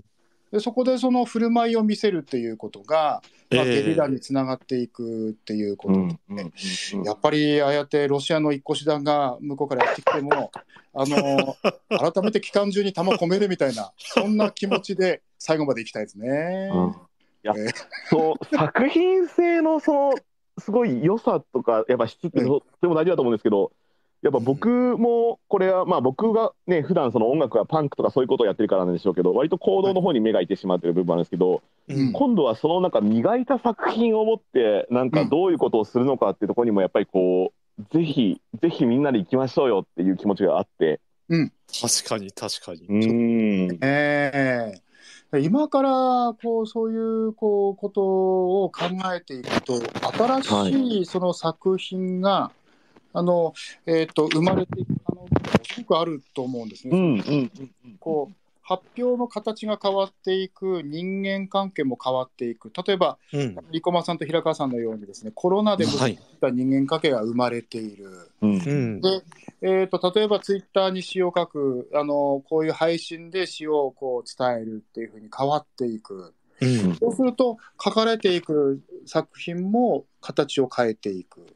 うん。結局あの詩っていうのはあの書き手が書くものなんですけれど実は受け手が育てるものだと思うんですね。ああ。うんだから受け手があの、えーこうそれを受け止めてくれる人がいれば書き手はどんどん変わっていくと思うんですよね。う。うんんうん、だから私たちがこうやって集まるあのその、えー理由の一つというかあの目的の一つ目標の一つはあの受け手をみんなでこうあのどんどん広げていこうというそういうふうなこともあるのかなと思うんですよね。うん確かに。あーがちょっと語らかすいませんなんかあのもうすごく調子に乗って喋ってますけども、いや、えーすごく重要な話です。そうですね。いやありがとうございます。考えさせられますね、これは。うん、本当に。うんちょっとでももそのさっきの話もそうですし詩人にはゲリラ性があるなんていう発想は、うん確かにそうなんですけどそういうふうに僕も頭の中で結びついてなかったので、はい、なんかドキドキしてしまいました。うんありがとうございます。詩人はゲリラだということですかね。だからその詩人はゲリラ。いいでそれ。が例えばなんですけど、あの結局詩人ってあのそのあのところにいてもこうどう接していいかわからないあのいうふうに思われることお多いですよね詩人って。うんうんうんええ。で例えばですけど僕が詩を書き始めの頃っていうのはそのなんかこうあの、えー詩詩を書いてる和合さんですって紹介されるとあの私も困るし向こうも困るみたいな なんかそういう雰囲気があってさすがに今はそういうことないんですけどね。うんけどなんかそういうふうなこうあのなんかこう魚が泳いでこう群れでなして泳いでると、ええ一番後ろに詩人が例えばいるかもしれないんですよね。ええそういうこう社会の状況の中で、はい。あのこう一番後ろに詩人があのみんなの後ろを泳いでるかもしれないんですけど、はい。魚って向きを変えるとうんあの詩人が先頭になるんですよ。ああ。いやそうですね。うん、そういうことを実は何回も詩人っていうのは起こしているっていうことは間違いないと思うんですよね。うん。うん、だからこうなんて言うんでしょうねそういう時が来るまであのこうコツコツと、まあ、とにかく書き続けるっていうのが、あの僕は一番だなと思っておりますね。うん。でも実際こういうふうに、まあ、コロナのタイミングであったりとかなんだろうな、はい。えっとまあ、みんながこうどうしていいかわからない時のなんだろうなこういう状況になった時にこう、うん。詩人の存在ってとても大事だったと思うんですよね。うんうんうんううん。んうんうん。例えば、まあ、他にも、その、なんだろうな、まあ、技術とかがどんどんどんどん発達していくような中で、逆にこう、なんだろうな、詩だったり、詩人っていう存在、もしくは詩っていうものが、なんかこう、とてもこう、意味があるものになっていくとか、意味がなんか強くなっていくんじゃないかなって思う必要はやっぱりあって、ううんん。なんかそういう中では、そのなんか今のね、魚の群れの例えもなんかすごい、すごいなと思ってたただ聞いてしまったんですけど、はい。うん でも確なんかにねこうこうそういうふうな意味でその詩を書くっていうことは無限の可能性に満ちていてうんであのリーディングというのもこれからのスタンダードになっていく可能性がものすごくあるんだと思うんですよね。でうん日本がどうしてもこう遅れてしまっていて海外はもうあの詩人の立場とか詩人の役割とかすごくあの大事にされてそうですよね。いるんですよ。うん、日本人はあのやっぱそういうところでなぜだか遅れてしまっていると思います。うん、うん。でも遅れてるってことはつまりこれからあの、えー大きく変えていくチャンスがあるということだと思いますよね。はい、僕もでも結構これ人とかに、まあやっぱりこう詩人って言ってピンとこない人もやっぱ世の中でたくさんいるわけじゃないですか。はい、でもそういう時にいやなんか普段は生駒さん何されてるんですかって話をされた時にうん。こういや僕は詩のことをやっているんですとか詩の朗読ですとかっていう話をするとうん。ちょっと向こうはおって思うのかなんかこう気にかけるんですよね。気にするというか。ああ。え何ですかそれ？みたいな感じで目をキラキラさせながら結構こっちを見ることがあって、うん。あのなんかそそこにやっぱりこうまだ日本人はまだ未知のものとしてなんかこう、逆に新鮮なこう出会いのなんかインパクトみたいなのが生まれる瞬間があるんじゃないかなと思っていて。うん。だから何かの表紙にきっと一気に広まるっていうことが起こるだろうと思うと、これから何かが起こるんじゃないかなっていう可能性は全然僕は感じてるんですよね。そうですね、その新しさっていうのをすごく秘めてると思いますね、その詩のリーディングについては。うん。で、皆さんがよく分かってなくって、その詩の朗読って、ただ、自分が始めたのが20代の頃からなんですけど、はい。うん。その頃からと比べますとね、今、詩の朗読をしますっていうと、会場がシーンとして聞こうっていうふうになるのあー。状況はそれだけでも変わってきたと思います。昔はね、あの詩の朗読しますっていうと、なんかあの手や手が上がったりしてね、で、あの足組み直してもいいですか？とかね、詩の朗読って何ですか？とかね、なんかやっぱり全く認知されてなかったんですよ。うん。だけど今、例えばカルチャー講座などでもこう朗読講座がありますよね。はい。うん。うん、で日本語で遊ぼうとかそういう番組があったりしてね、その、うん朗読を子どもさんにあの伝えたりとか、なんかあの女優さんとかが朗読会開いたりとかね、ええ。でそういうふうにこう変わってきている、でもそれが、うんうん。例えばこの2、3、にに10年とか20年の間に変わってきてるわけだから、うんあと10年、20年経ったらもっと変わる可能性に満ちてると思うんですよ。うん。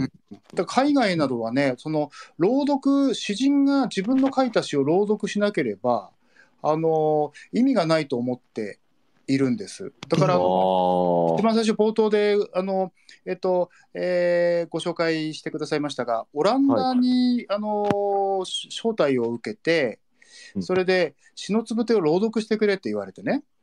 うん。で、この時にあの私自身が勤めてるもんですから、あのいけませんって最初あのお話をしたら、そのえっ、とあの詩人が詩の朗読をしなくてどうするんだみたいな回答が返ってきて、えー なるほど。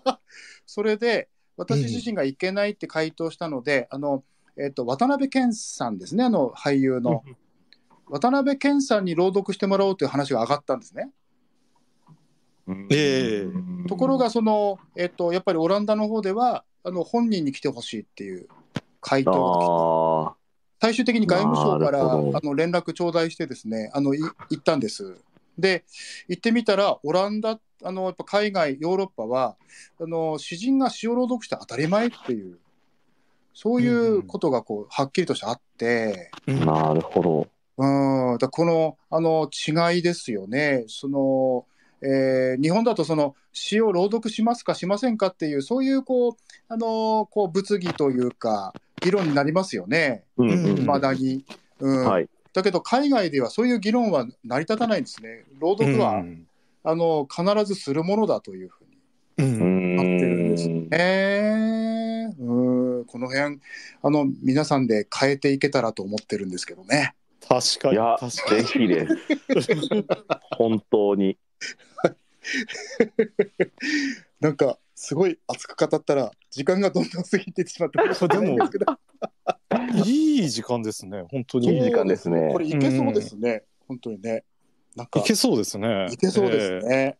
いやもうなんかええこうせっかくなので、どんどんこう爆弾を落としていきたいと思うんですけど、爆弾を落とすっていう表現が正しいかわからないんですけど、はい。僕もなんかね、あれですよ、僕、この、こういう活動してる中で、うんポエトリーリーディングは最低な表現ですって言われたことがあって、すげえ、すごい、で、それでな、うん。どういう朗読がいいのかなと思ったら、現代詩の強みが一番良いという、なんかこう、その人の中の結論だったらしいんですけど、あなんかね、ーそういう、そういう、なんかね、まだね、こう、なんていうのかな、なんかこう、こうんう、よくわかんない固定概念だったりとか、なんかこう、そういうレベルじゃなくて、なまあ、何があってもよくて、どれがこうん。う、なんか、なんか、どれもやっぱ可能性に満ちてると思うし、ええ。なんかこう、そういう土壌をどんどんどんどんみんなで作っていこうよっていう風な形が僕はベストだと思うんですけど、うん。なんかね、あのーそういうもうくだらないのも、もう2020年も以降はもう,、もう残さ残したくない。なんかもうなんか、もうなんかもう新しい、やっぱこう、シーンというか、うん。もう現代詩人もポエトリーディングも、それはラッパーだろうが、もううん。あのそれはもう歌人だろうが、もう俳人だろうが、もうみんな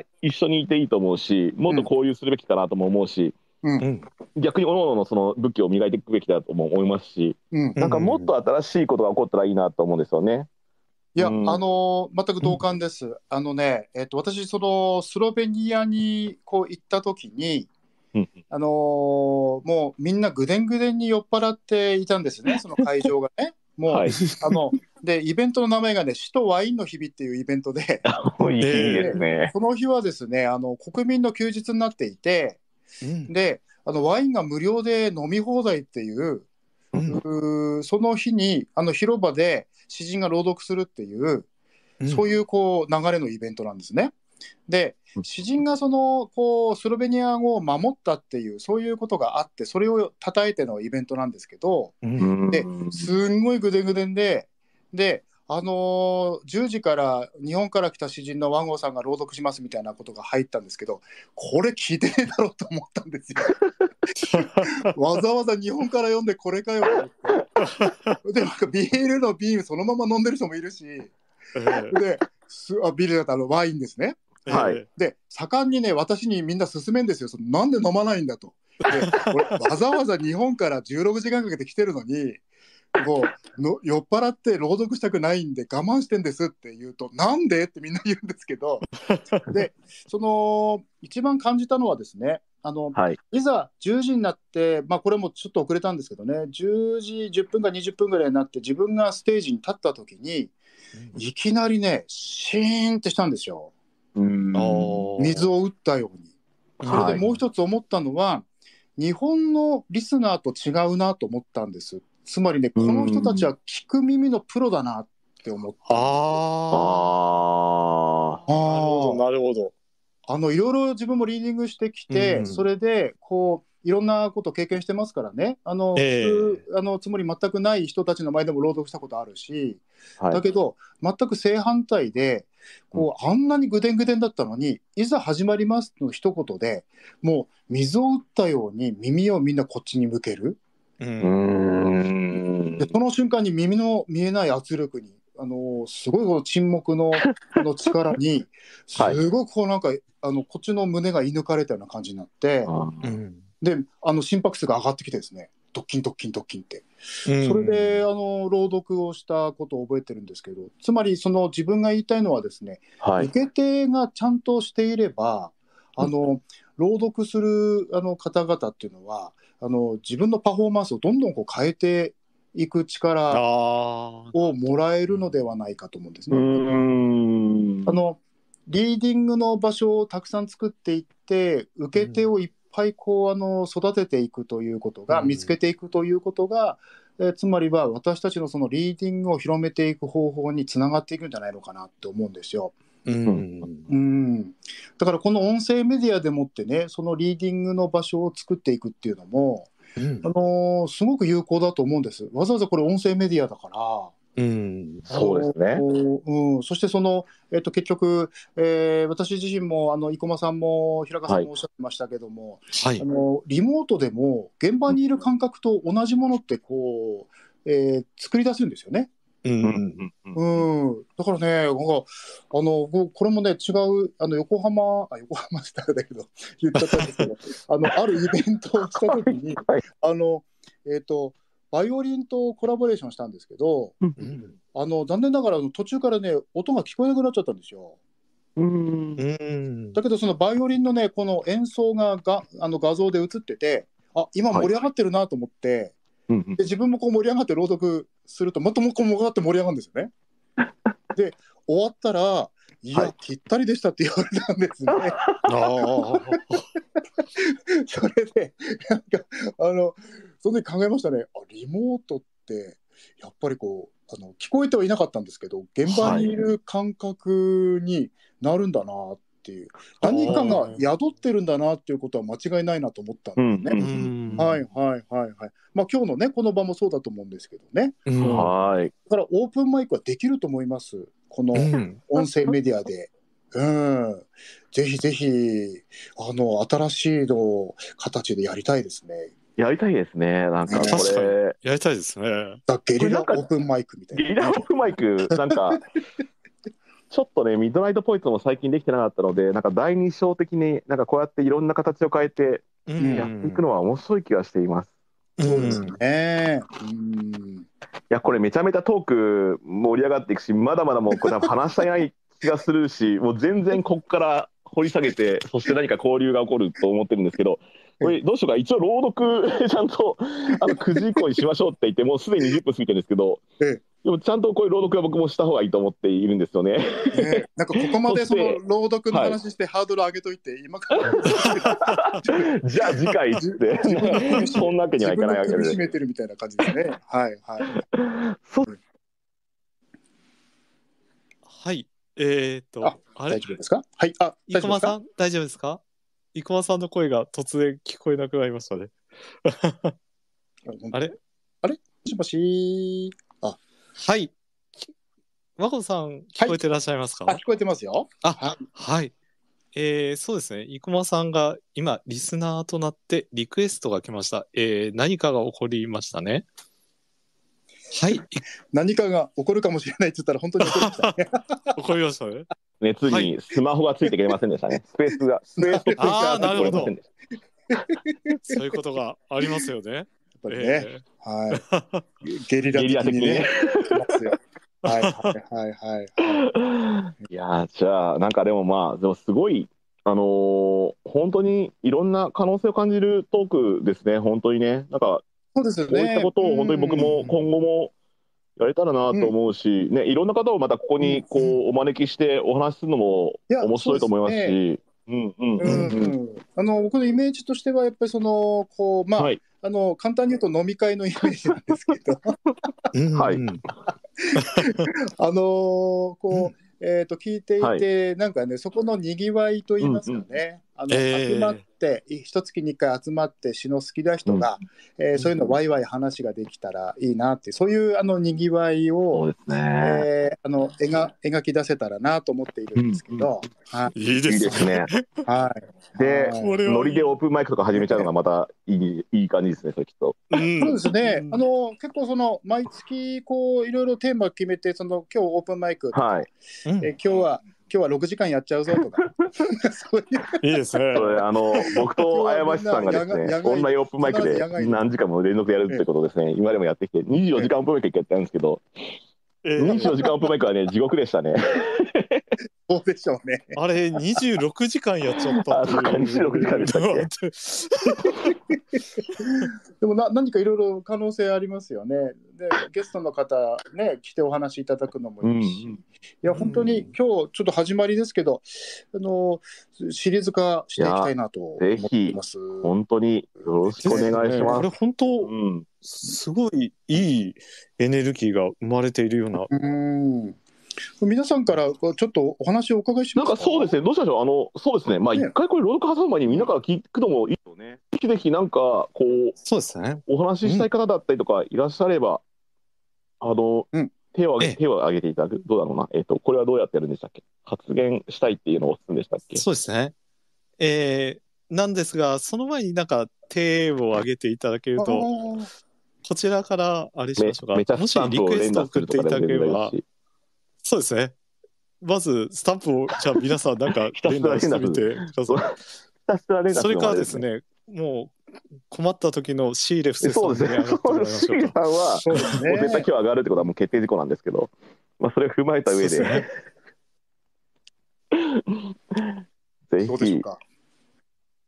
もしよかったらシーレさん、もしくはまた別の方、はい。えーそうですね、リクエストボタンをでは押してみてくださいお。待ちしております。ぜひぜひですよ。急、急ですね、確かにね。急ですね。いや、でもなんか、困った時の村田さんあそうそれもありますねナイスです、和子さん。ナイス、ナイスです。村田さんはありますね。シーレさんからおリクエストが来ました。来ましたですね。はい。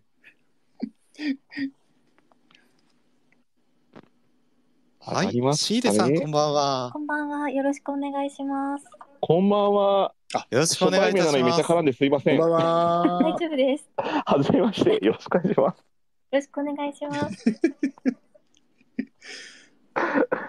本当にだけど、シーレさんのおかげで、ええね、この回がね生まれましたね。はすごい、うんあの勉強になります。ありがとうございます。勉強になりなんですよね。詩人はゲリラだからねありがとうございま、すシーレさん。ありがとうございます。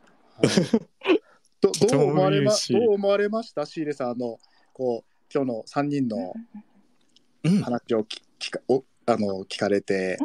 んその私は結構朗読に対して、うん、はい。はいちょっと他人事に考えているというか、うんうんうんやってもやらなくてもいいんじゃないかっていうふうに思ってたんですけど、うん。和合先生の話を聞いてやっぱその海外では選択肢としてうん。選ばないっていう選択肢がないっていうお話をされていて、そうそうなんだっていう。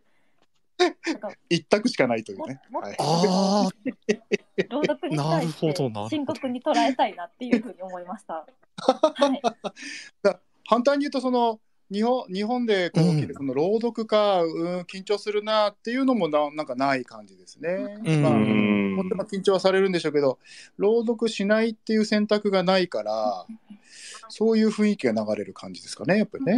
うん。こ海れ、外の方いらっしゃって、こう、あの、お話しすると、あなたはどんな詩書いてるの？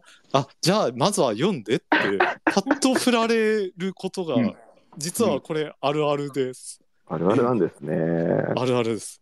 うーんうん。僕は先にそのポエトリーリーディングはそのステージとして見てしまった、まあ、詩を詩に触れたきっかけがステージから始まっちゃってるので、もうステージ以外の印象が逆に後からあそうそうそうそうそうか、詩って書くんだとか、詩集そうだよねっていうのを、うんなぜかポエトリーリーディングの後に知るという、まあ、稀有な体験だったんですけど、それは本当に。うん稀有なタイプだったので、そう、なんか全然疑いようがないんですけど、でも、うん実際問題、書いてる人たちからしたら、そしてその、詩を書くってことがメインの方からすると、結構朗読するって普通のことではないかもしれないですよね。うーんうん。言われてみればという。そうですね、そのこうだから今、その朗読やステージから入ってきている人も結構多いんじゃないのかなと思うんですよね。あのミュージシャンが、えー例えばね、今年も山崎正義さんとか詩集出されてるんですけど、はい。あの山崎正義さんのこう、えーとまあ、あの詩集にはこうこういう時代だからこそ詩集を出す意味があるなんてね、こう書かれる、うんミュージシャンですからね、あの作詞もされるんでしょうけども。はい。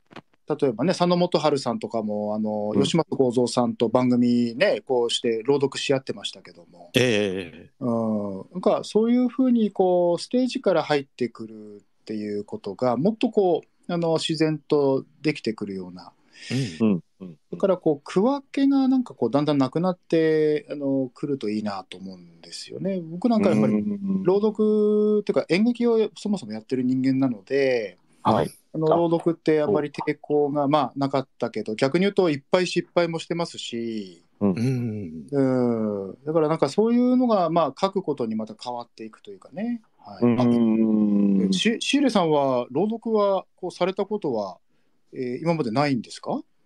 いや一度クラブハウスで和合先生にあ。あの朗読ああ、なるほど。表表現の幅が広がるよっていうふうに言っていただいてから、ええ。あのスペースとかでこっそり練習してたりして、うん。最近はすいません。サボってました。うんいやあのそこでこう謝る必要はないと思いますけどね。あの、ただ、すごい澄んだ声ですよね。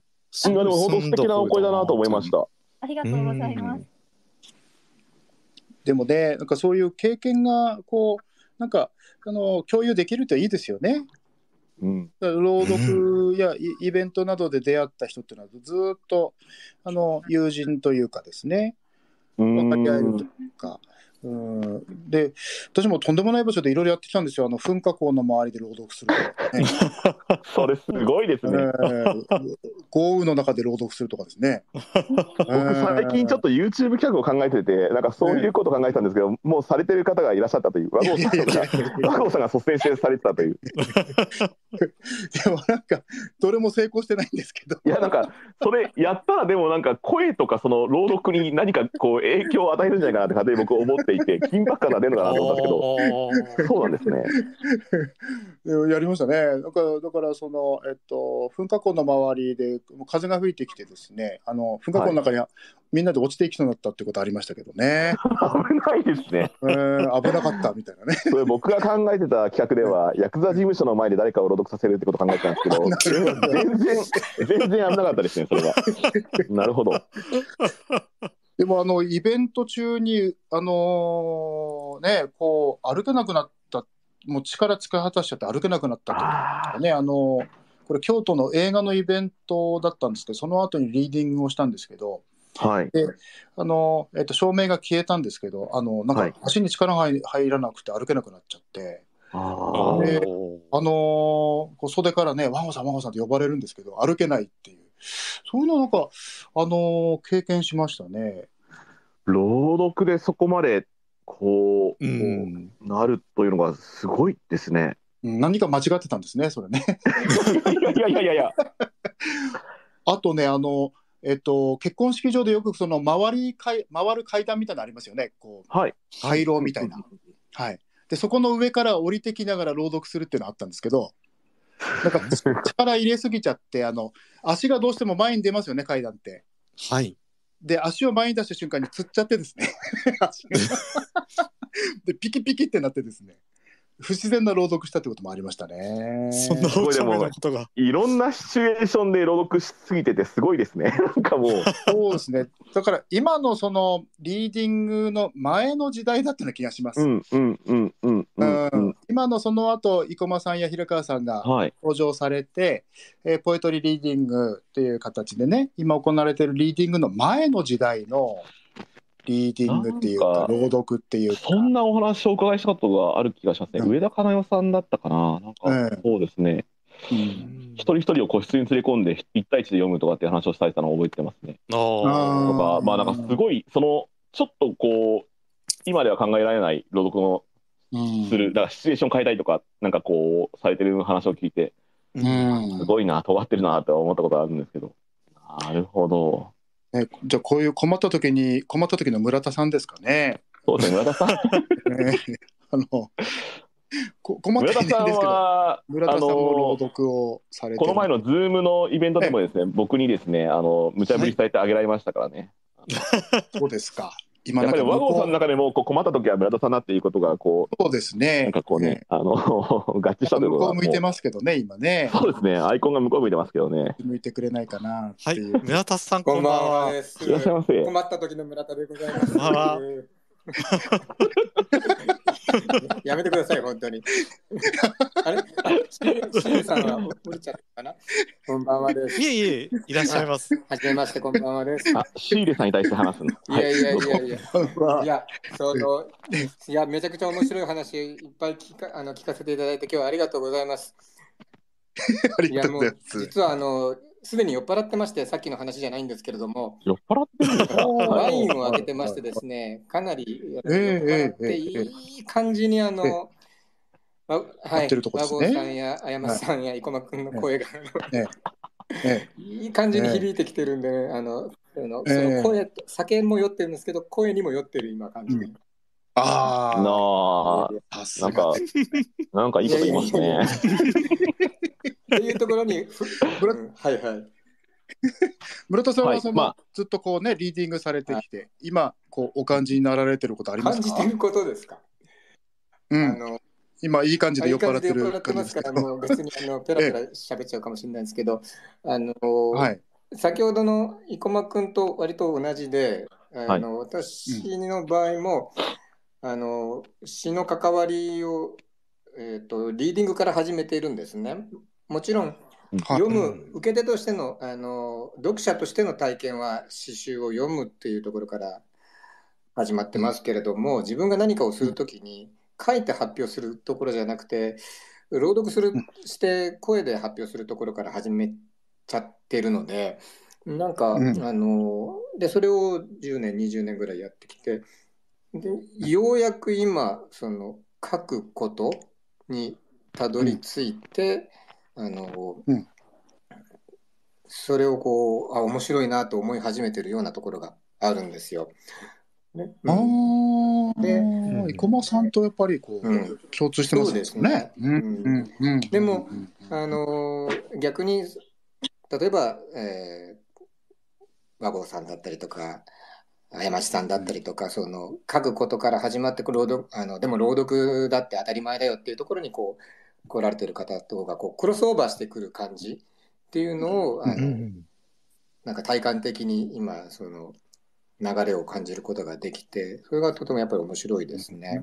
両方両方からこう流れをきてるっていうか、歩み寄ってるというか。確かに、うんそうですね。そういう感じちょっとありますよね。うんうんうんうんあの私もこう、えっと、書くことから始めて、まあ、そんなにタイムラグなくこう朗読もねその演劇やってましたからこう、まあ、あの始めることになるんですけどそれあの美術館のイベントに誘われてやることになってで大失敗してもう二度とやるかと思ってあの 2年ぐ2年ぐらいやってないんですね実は。あ失敗して。それでもうやっぱり朗読向かないなと思ってですね、まあやめちゃったんですけど、まあ2年経ってからまたあのそういう機会があってまた朗読始めたんですけど、だからすごい大失敗をいっぱいし,、まあ、してきてるんですけど、あ。ただ唯一こう、その、まあ、こう振り返ってみたら30年ぐらいやってることになるんですけどね、朗読をね。あの、えっ、と、あの、朗読することで書くものが変わってきたっていうのはありますね。うんやっぱりその身体性からこう影響する、なんかその詩詩への何かっていうのも出てくるんですかね、そういうのっていうのはすごく出てくると思います。あのこうこれだけ長くやってると、その朗読したいこ言葉があのこうあの詩を書くものになりますね。だからこうこれ朗読したくないっていう言葉を選ばないようになってますね。うんあうん。だからこう朗読をずっとこうしてきたからこそここは朗読したらこうなるだろうって思ってるところがあって。うんその自分の基準っていうのはやっぱり声にあの出したいか出したくないかっていうところですね。はい。これは文章もそうなんですよ、実はね。ああ。はい。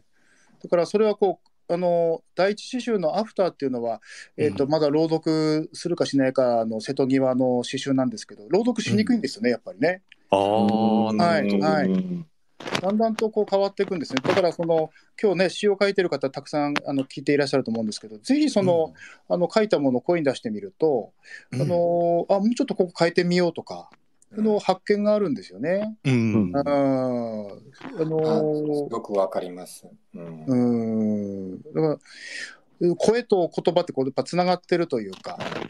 だから3つあると思うんですね、その言葉と声と文字のこの3つがこう我々目の前にあって、ううん。んうん、それが声と言葉と文字がこうやっぱり重なるところに詩が存在するというか、ううん。んだからそんな気持ちはすごく自分はありますね。だからステージから入るっていうのはすごくありだと思います。すごく。うん。実際えに実際に私も書くときに、まあそのろ大体朗読をすることを前提で書くんですけれども、うんそれだからということではあるんですが、その書いてる途中であの遂行するように一回朗読をして、なんかこう違和感がないかとか、うん自分がこれでしっくりくるかどうかみたいなことを確かめる、そういう遂行の仕方をやっぱりやりますよね。うんあのあの書く書くのをメインにされてる方でもやるとは思うんですけれども。あの生駒さんと平川さんがあのこの間のそのラジオでね詩人あるあるコーナーではい、、はい。い。独り言が多いっていう。や、あれ、絶対そうだと思うんですよね。あれは特に平川さんあのすごくこう、あるあるに反応されてましたけどやっぱこうあの独り言どうしても出てしまうんですか？いや、もうずずっとブツブツ言いながら書いてますね。ええ。声に出しながらもう書いてる感じですね。えへえ。えそれは例えばそのまあ人はい。と対話してるというか、そうですね。えっと、この部分がこうでこうでで、あの、やっぱり、あの、リズムを確かめていたり、はい、その文章内のリズムを、えーいや、そ速度を確かめているのがありますね。ずっとブツブツ言ってます。はいツイ。キャスで論考とかをはい。こう読み返してる時も、ね、なんかそれをずっと配信しながらこう、はいやってますけど、そうですねあの時もずっとなんかこう一人でこうブツブツ言いながらやってますよね。そうですね。言われてみればこ。れは面白いですねああそうなんだ後から時々聞き返して、あなるほどとか、はい、自分で思ったり言ったりします。であのそれを聞いてる方もいらっしゃるので、その方に、あえっ、と、まあ、詩人というのは昔インフルエンザででしてねって、あの、研究論考の、あの、ちょっとところをすっごい噛み砕きながら、あの、そうすしていくと、自分にも勉強になるんですよね。すごくあええあのそれはこう対対話というよりは、はい。やっぱりこうじ自分で自分自身にその、えーいわゆるこう、えー書いたものについてえーはい。もう一つ自分であの声でコメントするみたいな感じですか？ああ、それもありますし、まあ、ええ。あの、まあ、もちろん書いていて、そして、えっと、どの部分が専門性が高いものなのか、あと、えーどうしても研究論考になると、えー読みやすさ、リーダビリティの方も、うん。あの、関わってきますので、もちろん、吉松剛三さんなどは、こう、斜線などでももう論考であっても、ご自身のスタイルを崩されませんけれども、うん。その辺をり読みやすさや、えーどの辺が専門性が高いのかっていうことを、一応自分の中でもう一度再確認していくという意味合いが自分の中では、あります。うんなるほど。吉本さんはやっぱりその、こう書かれたあの言葉に自分でやっぱりそういうこう、うん。あの小さなあの声を、えーえ書かれてますよね。だからその、うんつぶやきとかささやきとか、えうん。あのご自身がこう詩を書いてるとどんどんこうあの心が細いとか小さいところに向かっていくんだってよくおっしゃってて。うんでそれをまたそのこう小さな文字であの今回の吉間さんの新しい「あのボイス」っていう詩集もうん。大文字とち大きな文字と小さな小文字のバリエーションがあるんですけどええなんかそういうものとすごくこう重なるかもしれないですね。平川さんのあの独り言っていう。どう？かもしれないですね。えーでも面白い、え面白い、面白いですね。私なんかあの車でうんあの、えっと運転しててあのカーナビがですね、あここ曲がってくださいとかって、ああありがとうとかね、こう言っちゃいそうになる時ありますけど、で それをこう本当に言ってしまった時に新しい自分と出会えるかもしれないですね。うん なるほど。あのー村田さんはやっぱりそういうところではどうですか、こう独り言についてあのご自身。独り言はあんまり言ってない。言うんじゃないですか、村田さ自分？ん。言ってるイメージがあるんですけど、言ってるけど気づいてないっていうそういう状況がはもっと深刻なんじゃないですか。いやそんなことない。自分のことが一番わかんないんですよ。自分自身が。ああ、なるほど言って。いるんだって人から言言われるんだったらその通りなんだと思うんですけど、自分は言ってるつもりが全くないんですよね。ああ、うん。それはもうびょあれですね状況が深刻ですよね。そういうことじゃないですね。あの村田さんはそのここう言葉を音声から入,、入られたわけですけど、はい。一番はそのやっぱりあのこう音楽ですか？なんかそういうあの原動力というか。影響はあったんだと思いますね。あの、まあ、大学時代にそのサークルのバンド、あのサークル活動やそのクラブ活動ですけれども、うん。バンドをやっていて、で、そこでそのバンドのオリジナル曲の作詞をやったっていうのが多分、その自分が能動的にこう、詩を書くへー。初めて知りました。なってたので、うん、最初からその音と一緒にやるみたいな考えああるいはその単純にその歌だとリフレインが多かったりとか、うん。あの音か音数を合わせていくっていうことだったりとかっていうのが、あの当然のようにありますよね。だからうん。そういうことがスタート地点としてあって最初はそれがくすままなんていうの自然な癖としてあったんですけど、まあ、そこからどんどんどんどんこうそれを崩していく方向でうん変化してきたんだと思います。うん。うん。うん。うん。うん。やっぱりあのそういうふうなこう筋道というかそのそれをこうまたあの音音から文字にしていくっていう流れの動線っていうのはなんかすごく大事ですよねやっぱりね。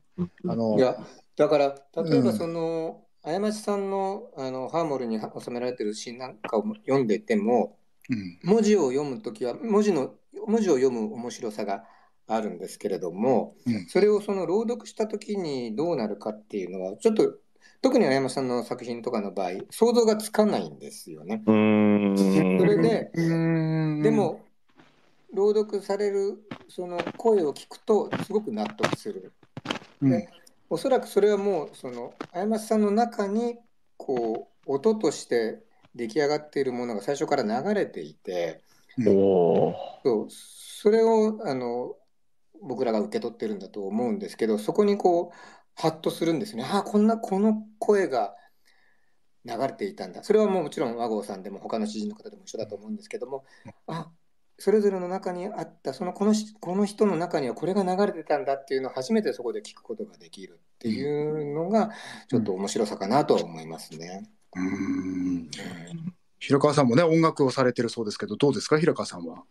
そうですね。うん。えっ、と、まあ本当にあの詩を楽譜的にちょっと書いてみようという、はい、えー試みを自分の中ではちょっと課しているので、はい。うん。それが、あの、はい、何か作用しているのかなと思います。うん。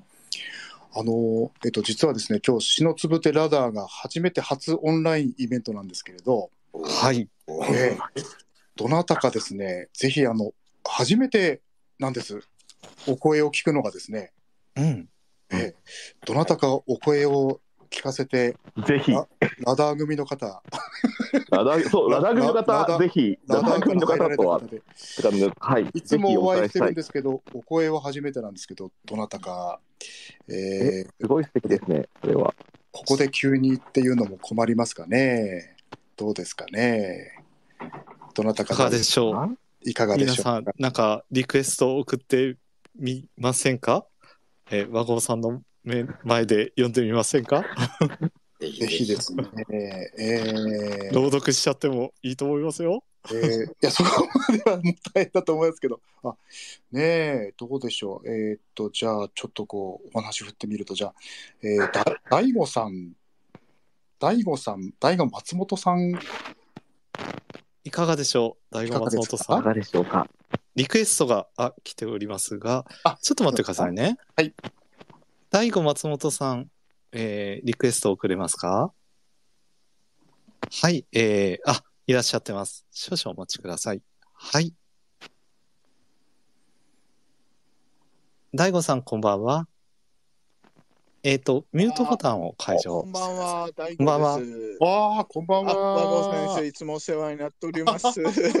いつもありがとうございます。こちらこそ、はじめまして、あの、えー本日、あの、非常に、あの、楽しい話を聞かせていただいて。はい、本当ですかあの今日見ながら、はい。ありがとうございます。篠つぶてラダーの、あの、おなじみの方々がいっぱい今日集まってくださって。あ、そうですね、はい。皆さんも、はいあの、見たことのあるアイコンがたくさんありますね。アイコンがね、だからなんかすごく、はいこう、皆さんお越しくださってるなと思って、ええ嬉しく思ってました。いや、あのーお一人お一人に話を振りたいところなんですが、まず、えー代表して 松本さんに振ってみました。ありがとうございます、え和合先生に。初めてお話しできるので、あの、大変。いや、本当ですよ。だから、はいあの、こんなに、あの、篠つぶてラダー、あの、だんだんとね、あの、えっ、と、常連さんがはい、こう、多くなってきたんですが、はい。あの、いまだにね、こう、えっ、と、直にお会い、やっぱりコロナの状況もあってできないし、ねはい。で、こういうオンラインイベントもね、あの、初めてだったので、えーだからとても嬉しく思うんですが、あの、松本さんの、今日のお話伺っててどう思われました？いや、あもう、あの、詩はゲリラだっていうのがですね、非常に、非常に残りましたね。いや、本当にやはりそういう。いやー、それやばいですよね。本当に。いや、超名言です朗読の大切さというところもですね、やはり私も自分の詩を書くにあたって、やっぱり、あの、音で、やっぱりこれが心地いいかというのは一つの判断基準にしてますので、そういったところですごい、ああ、やっぱり、ああ、朗読っていいいいなと思いながら、はい、話しええました。はい。ええだからね、あの、コロナ禍が本当に落ち着きましたらですね、はい。あの、えっ、と、いつも参加してくださってる皆さんも、まあ、交えて、あの、直の朗読会をですね、はい。あの、それこそ、あの、えっ、と、オールナイトオープンマイクみたいな、あいいですね。いいですね。感じでぜひ、あの、直にね、皆さんとお会いしてですね、はい。まあ、あの、えっと、ラダー、つまりはしごを意味するので、はい。あの、みんなそれぞれはしご持ってくるっていうことを条件に、一番ハードル高いハードルですね。それはすごいですね。あの、で何件もはしごするみたいな。はみんなはしご持って。体今体今さんから100点が来ました。えー、ありがとうございます。ありがとうございます。なんかそういったリアルの場所と、村田さんからもええ場所あのできましたら、ええ参加させていただきたいと思いますので。いや、あのそういうことがこう結局ラダーが始まったのがコロナ禍の時だったので、ですね。あパラさん、はい。ありがとうございます。あ私ものねあ、の本当昨年の12月から参加させていただいて、毎月そう参加さですよね。せていただいてますので、もう、これえ1年ですね、本当。ーえ。ーはい。だからそのこうそういうふうなこともね考えてみたり、まあこういうふうにあのえっと昨日で今日っていう感じでね、今日も60人ぐらいあのね、うん。今聞いてくださってますけどね、あの。はいこういうふうにしてあの直にあの翌日とかね話ができるような機会をあの逐一作っていってもいいななんても思ってるんですが。そううですね。ん。うん本の後に、あの、ええ手話会みたいな、そういったのでできたらすごいたあの盛り上がるだろうなとは思います。生駒さんこのオープンマイクのイベントをするにあたってのコツというのは何ですかね、コツですか？うん、でもどうでしょうね。コツか。コツ。あやました？ありますか？ちょっと待ってください。ココツ。はい。オープンマイクイベントコツ、多くの人を巻き込むことでしょうか？あのーそうですね、うんむち無茶ぶりと罠を仕掛けるっていうことですかね。ああはいはいあとあれですよね。こう結局長時間にわたる場合はもう自由出入り自由みたいな。あもう出入り自由にはしてましたね。うん。感じでもいいですよね、うん。でも結構皆さん、なんか長時間やってもずっといることが多くて、24時間オープンマイクやった時も、うん。結局ん。50人ぐらいは常にいましたよね、あやましさんね。いました24時間ですね。朝の5時とか朝の6時とかになっても別に普通に50人みんないて、あええみんないると思って、4時とかに普通になんか50人行ってる時は5、60人、なんかあれ、あれってなんか増えてきた時はちょっとうんこの時間帯は大丈夫なのかなって、大丈夫かなちょっと心みんなみたいな。配。心配になりました逆に 最後はこうやっぱサライを歌いたくなるような雰囲気に 最後は100人超えて、なるかもしれないですね。ええいい感じ。あとね、あの、うん、もう一つ思ってるのはですね、こう、はい。えっと、福島あのこう方に来ていただくってことはあるんですけど、福島にあのうん来ていただいて、それでこう、合宿みたいなのしたいなと思ってるんですよね。いや、福島はいね、ちょっと僕、これ、行きたいんですよね。やっぱりその現,、あの現場をね見てもらうと、はい。うんまた書きたいものも変わってくるんじゃないのかなと思っていて、うん。やっぱり、うん。ラダーに参加してくださってる方々ってすごく問題意識そう持ってる方もたくさんいらっしゃっててうん。だからこうあの例えば浪江私自身はあの時々通ってるんですけどうん最近浪江にあの、えっと宿泊施設があのオープンしたんですね。お。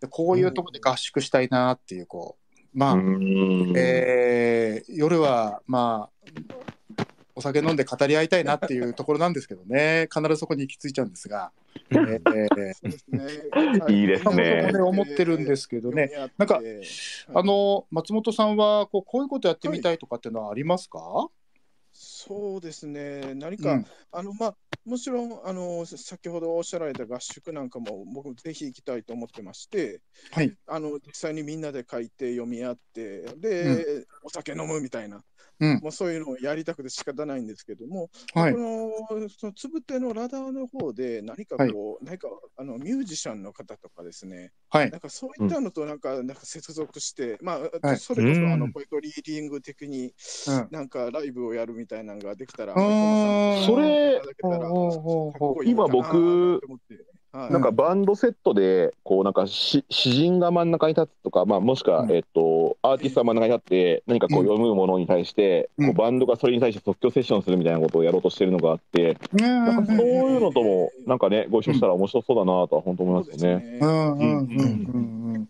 うん。あのね、こう、えっ、と、本当にこう、あの、強引にみんな朗読しようぜっていうことではないんですけど、ね、でもやりたい人、やりたいという気持ちと、ね。あと、その即興っていうのでこうまたやってみると全然違うんですよね感触がね。自分の,、うんそうですね。あ。の何かこう音があのこうすごく誘ってくれるタイミングそうですね。があって、うん。それがこう自分も即興をやる時の楽しさだと思ってるんですけど、うん。うん、なんか拡張していきますよね自分の書いてるものがね、うんうんうんうん、新しい発見もあるし。そうですね。ぜひ、あの、なんか、こう、実現できそうな気がします。今日だって、あの、これ、こういう形でできたことは大きいし、うん。うんうん、なんか、直にね、皆さんとこうやってお話ができるってことも大きいなと思ってるんですよ。うん。いや本当僕とか山下さんでまあスペースやったりとか、まあ、ツイキャスやったりとかっていうことはありましたけど、うんはい。なんだろう例えばこうこういうことがなかったらこう和合さんをご連絡してご一緒にお話ししましょうなんてやっぱ軽々とはやっぱり僕も言えないところがあったんですよ これそうですか。あの、息子とはね、焼肉食べて行って、私もぜひ行きたいと思ってましたけど、はい。あぜひぜひです、えー焼肉ですけどなんですけどなんかこういうふうになんかこうお誘いあの皆さんでこうなんか場をねあの作ろうっていうムードを作っていただいてなんかすごい嬉しかったしやっぱりうん。でもそんなみんな他の人たちも誘われたらそんな嫌な気がする人たちっていないんじゃないかなと思っていてこういうことが本当に何度も何度もあるといいですよねっていう。で、あの、やっぱりこう、こうやって、こう、あの、なんて言うんでしょう、じ直に、こう、お話をする中で見えてくることもあるし、あと、やっぱり、あの、発言をしてみることで、なんか、こう、もっと自分の考えがはっきりしてくる時もあると思うし、うん。ただ耳を傾けてても全然いいと思うんですね。あの僕こう今回これやるにあたってあの寝る前にあのスペースを聞くっていうことをずっとしてきたんですけど、あ。の布団の中でこう聞く心地よさっていうかね。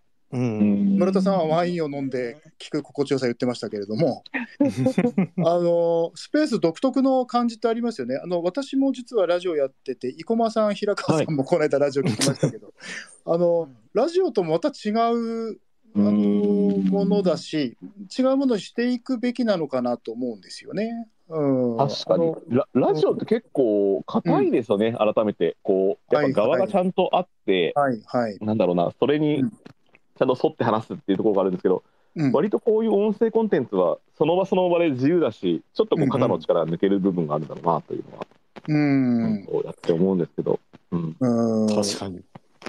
だこれですよね、やっぱこういうこうこういう状況だからこそ、あの音声にすごくこう、あの委ねたいっていう気持ちって、本能的にみんな持ってるんじゃないのかな。ねえ、どうでしょう。ねえ、あの、はい、そしえてまもなく2時間まるまる喋ってきちゃいましたね。ごめんなさい、僕全然あのね、これタイムテーブルをね、ちゃんとお前管理しろよってことなんですけど、全くこれ話をしてて、やっぱ話したいことがね、尽きないなって思いながらも、うん。でもなんかせっかくだったらやっぱりね、朗読の話が散々出てきた中でえ、じゃあ朗読がまた来週っていうのもちょっとなんか寂しいかなと思うので、でもなんかえこれあれだったら今上がっているはい。大悟松本さんとシーレイさんにもぜひあの一編ずつ読んでいただいてとかどどうですかっていう。そしてその後に平川さん和合さんでどうでしょうっていう 提案です。すごい提案だ。すごい急な急な無茶ぶり。そしてあ、シーレさんは OK そ OK そう。大丈夫です。あシーレさんいいですね。あのこれちょっと待って。あの詩をかあのね無理やり読ませることねこれポエトリーハラスメントとかって言ったりはすることがあるんですけどあの 声ハラじゃないようにちょっと気をつけたいとは思うんですけどあのすみませんあの無理だったら本当に無理なので全然大丈夫ですかね。すみません。ありがとうございます。あの、私は、私は、え村田さんも読みたいの？なんだよ読みたいやったらなんだもんなもん出たがりだな 本当にもうね村田さん読んでいただきたいですね。はい。ここまで村田さん振ったのにねわ。かりました。じゃあ村田さんも行きましょうね。わかりました。じゃあ大悟松本さんでその後シーレさんからの村田さん、そして平川山下さん、和合さん、めちゃめちゃこれこれからなんかイイベントが始まるのかっていうすごいですね。なんかこのボリューム。さすが仕切り上手ですこね。っからこっからスタートですか？なんう。皆かさん、よろしければ、あの、皆さん、あの、今から、あの、朗読の時間が始まるよってツイートしていただけると、ね拡散してください。ちょっと皆さん、ええあの僕も拡散書こう。ちょっと待って。えーっと、すごいハードルが 上がってますけれども、まあ、あの、大丈夫です貴重な機大丈夫です会なので、ぜひぜひ、あの、朗読させていただきたいと思います。はい。じゃあ、じゃあ僕もですね、その間、あの裏では拡散とかしたりとかしてますが、皆さんぜひツイッターでぜひ、このスペースで今から朗読が始まるよってあの書いていただけると助かるんですけども、おーなるほど。じゃあ、それを踏まえた上で、じゃあ、大悟松本さん、お願いしてもよろしいでしょうか？ではマイクの方をミュートいたしますね。どの朗読、どの作品？はい。ま、昨日のつぶての作品でもよろしいでしょうか？もう何でもいいと思いますよ。もう読みたいやつ、一覧書。っていうふうに、和光さん、こういうふうにですね、あの、はいそ、そ、そのかしていきます、どんどん。さすがですオープンマイね。クこれがコツですね。はい。現場を見た今、気が乗るやつやっちゃいましょうっていう。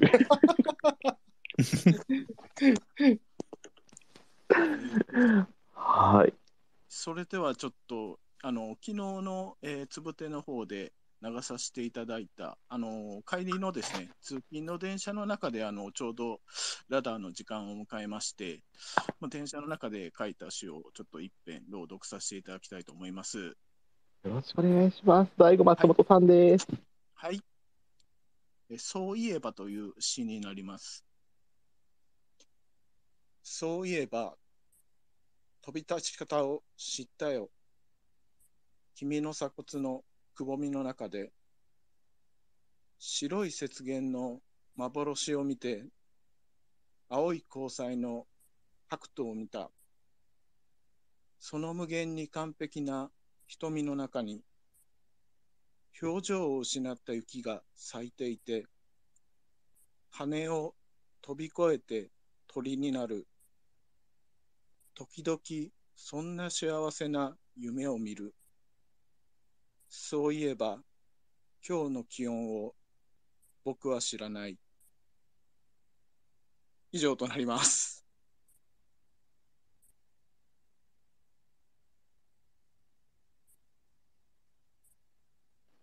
ありがとうございます。ますめちゃめちゃ、めちゃめちゃいいじゃないですか。いや、とんでもないです。昨日の、あの、つぶてで、あの、書かせていただいた詩編になります。ありがとうございます。いや、なんかあ、りがとうございます。ありがとうございます。すごい、すごい無茶。ぶりなのに、対応力が抜群ですね。いやいや、とんでもないです。もうノリで言っちゃってます。はい。でも、なんか2時間トークが続いた後のまたこの朗読っていうのはとても気持ちいいですね。なんでしょうね。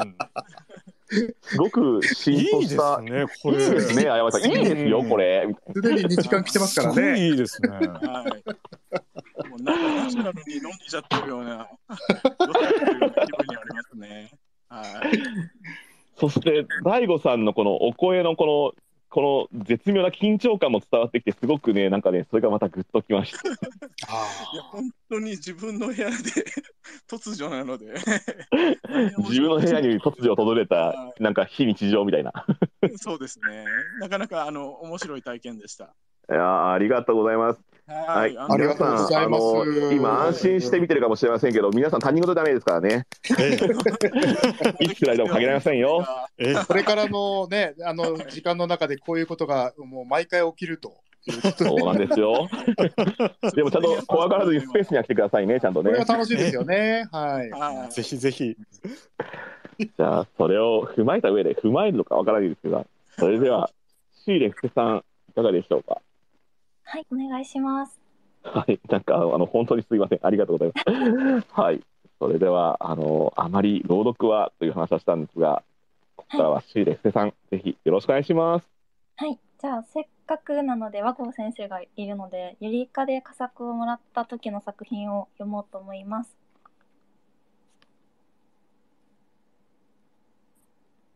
ゼリーの受肉シーレフセ骨がきしむベッドの上で顔のない体があったからゼリーの中にいたジュライに教えてやった僕のジュライへセレンディピティだよ足を開いてごらんそうしてごらんよ。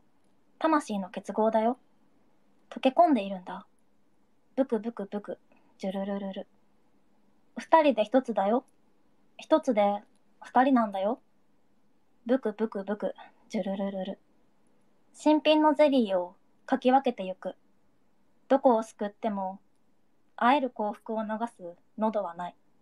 肉体を捨てた僕に怖いものがあるとしたら、焼き上げたポピーレッドに影響を受けた若い子供たちが列をなすことだ。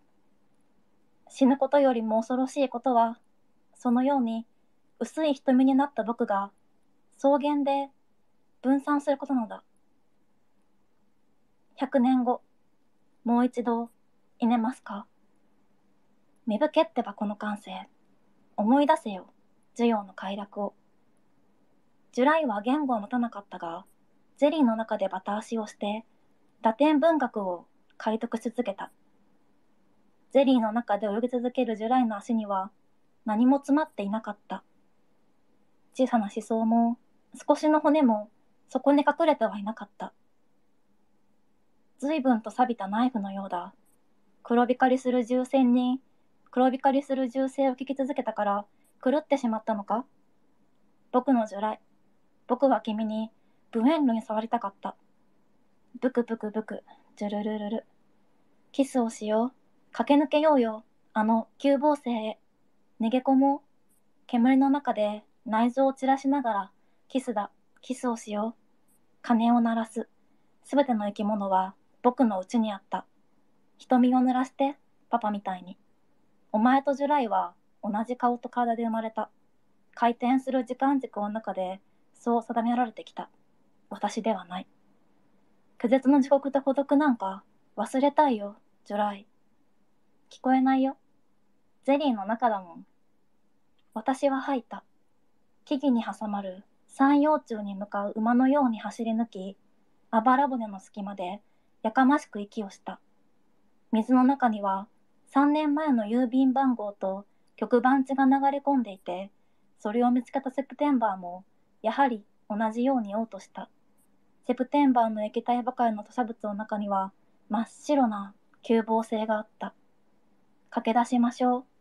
顔が半分になったセプテンバーは、やはり私の胴体と同じ魂を煙にしながら、月の下、高原でバタ足をしていた。溶け込んだ私たちは回転しながら、一体となり、一対となった。顔のない体で。はい、以上です。ありがとうございました。ありがとうございます。ありがとうございます。すごいいい作品素晴らしい。ですね。うんこれ朗読とかちょっととかって言ったの全部前振りでしょ実は。いや、違います。本当に久しぶりにやりました。すごい声がね、あの朗読にね、こうう、ん。ね、そうですねうんいやいや、すごい作品、あの、読んだ感じがそのまま出てましたね。す。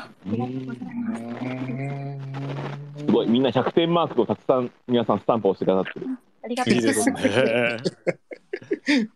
これはシーレさん、あれでねすね、朗読にもうどんどんこう向かっていくきっかけを我々、ね、ええ開くことができたらとても嬉しいですね。まあ、機会をありがとうございます。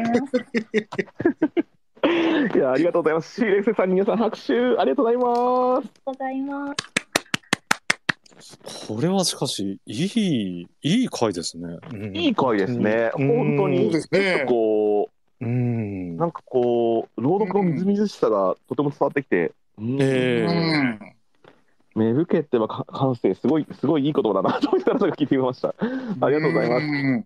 ということで、まあ、それを踏まえた上で散々こう朗読とポエトリーリーディングをしてきた、えー、村田さんいかがでしょうか？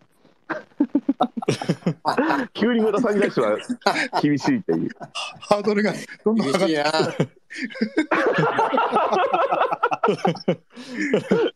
ハードル高くなってきてますよね。投げやりな。いやこんばんは村田さん。こんばんは。改めまして。いやーこんばんは。いい感じにワインが回ってますよ。うんなんか危険な香りがするんですよ。大丈夫ですか村田さん？今日の今日の村田さんからは。大丈夫ですよ。すごい大丈夫な人は大丈夫って言わないみたいなところありますけど、まあいいか。ええその通りだ。はい。ということで、じゃあ、改めてもうすでに100点出てますからね、皆さんありがとうございます。ありがとうございますはい。ということで、では、村田勝彦さん、よろしくお願いします。はい。えー、こんな夜にご一緒できて本当に嬉しいです。少しばかりお耳汚しを。路上のサイレンス。どうした？なんか用か？さっきから黙って見やがって。怪しいか？珍しいか。俺の話がそんなに聞きたいか。変わりもんだな、お前も相当。って、言われたかないか俺にそんなこと。まあいいさ。わからなくもない。やかましすぎるこの町は。やかましすぎるってことは、つまり静かすぎると同じこと。右へ左へ通り過ぎる革靴、パンプス、車椅子。跳ねるようにかけてくズック靴。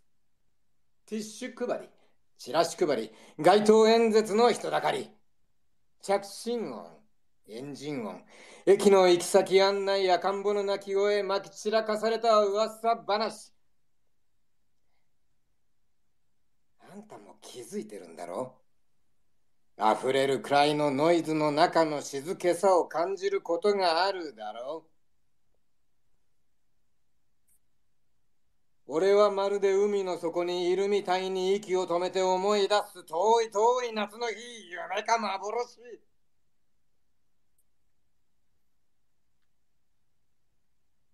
あれは5つの頃。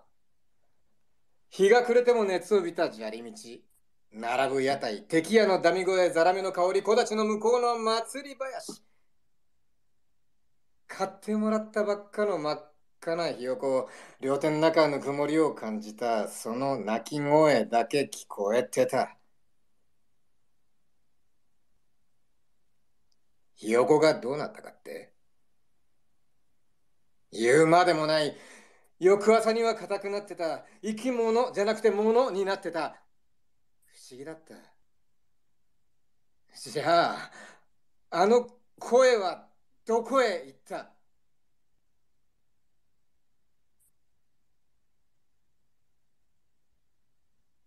あんた、知ってるか？生き物の条件ってやつを学校じゃ教わらなかったか？一つ。自分と自分以外を隔てる壁を持ってる。一つ。自分で自分を増やしていく力があること。一つ。自分と自分の外とで入れたり出したり繰り返すこと。ひよこもひよこの体の分だけ自分と自分以外のバランス取ろうと必死で泣いてたんだろうあんたもあんたも気づいてるんだろや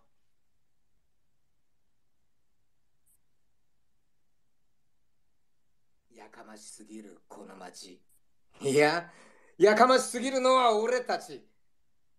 手当たり次第音を吐き出し手に負えないくらい吐き出し己の音もこの世の音も元も子もないほど絡まり合いあらゆる絵の具を混ぜた後の深い深い深い暗闇みたい生まれる前の死んだ後の本当の静けさ手に入れようとうとう吐いてるんじゃないのかい。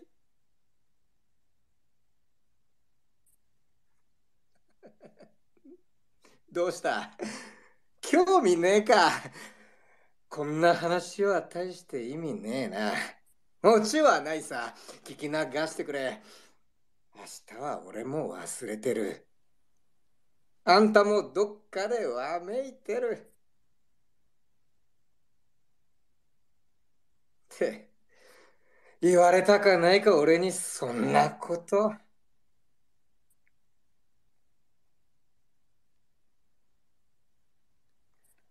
路上のサイレンス。ありがとうございました。ありがとうございます。ありがとうございます。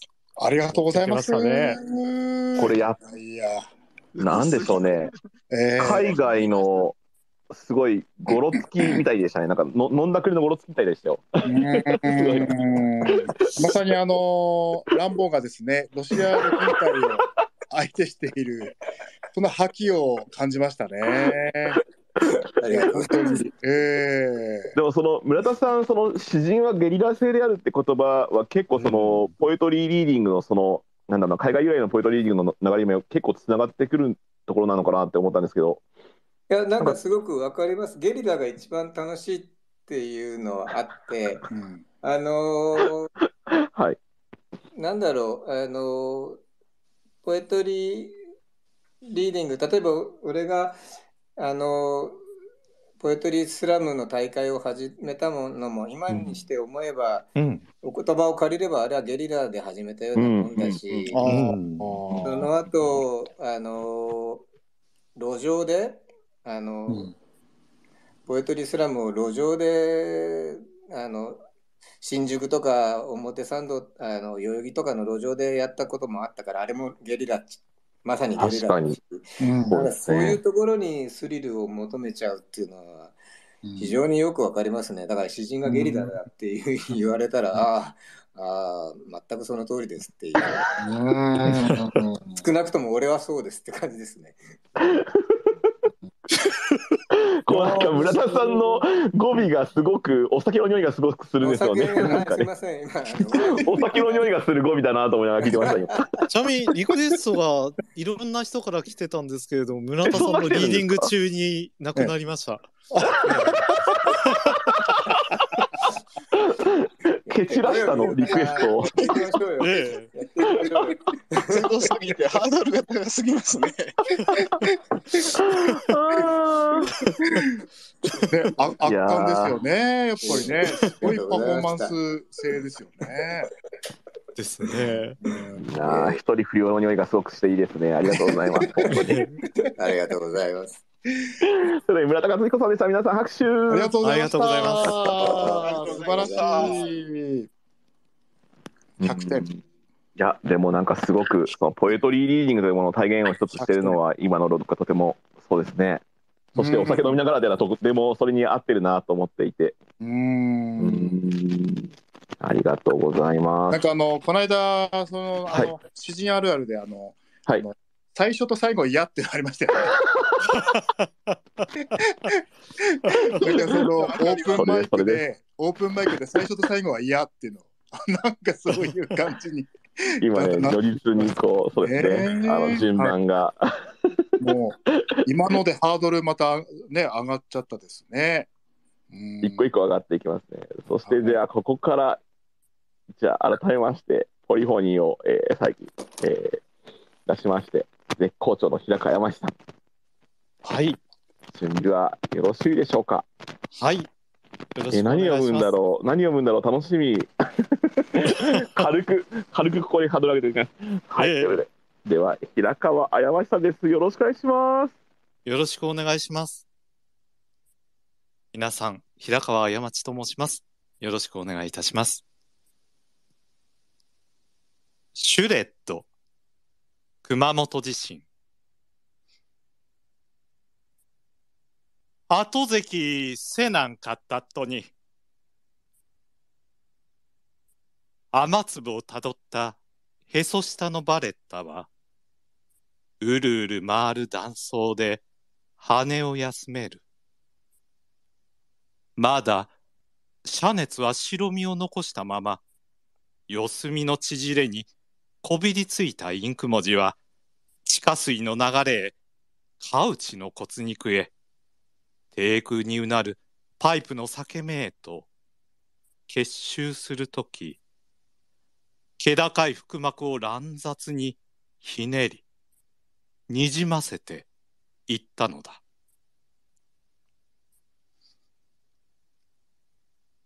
よご踊るよご踊る。あなんほげた。中さん落ちよった。ならばれん。一ちょん。なんくとらん。よんべからなんも。くうとらんのに、ならばれん。どうこんかしこん。ぬっか。ああ。夜中は三か。なんもかんも。うっこわれて。うっこわれて。おっかえも、はかも、昨日も、みも、びっしゃぐれた。なんもかんも、びっしゃぐれた。びっしゃぐれてしもうと。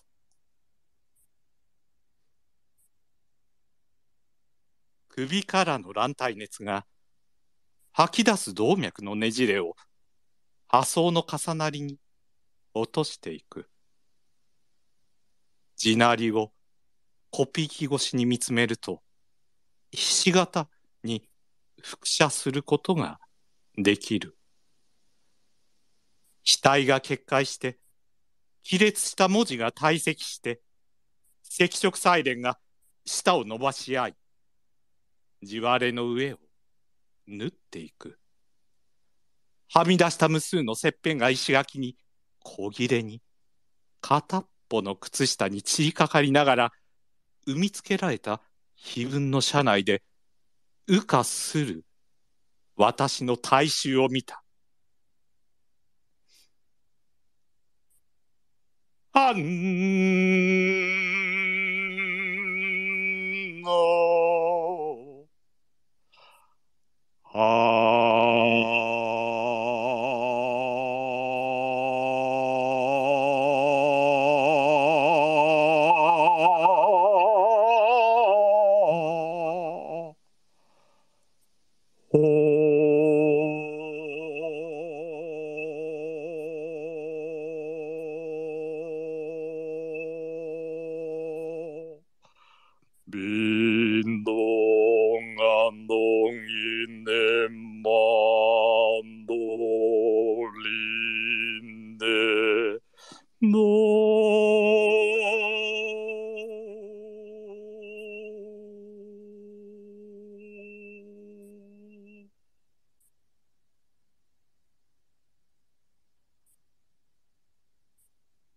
き水はたいとったよ。その紙片だらけん。目、洗うちきなっせ。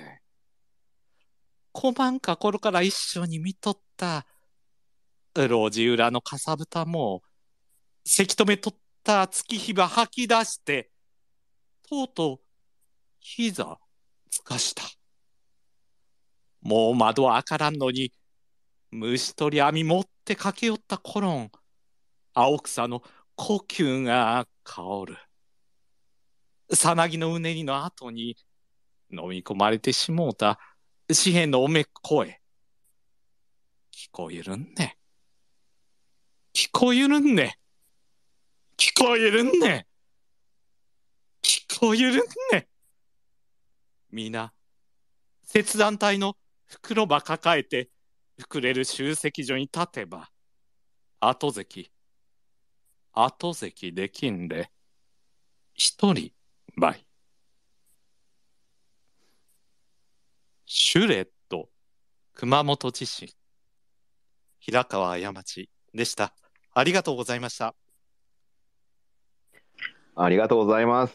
ありがとうございあます。りがとうございます。いやー、お声があ素敵ですね。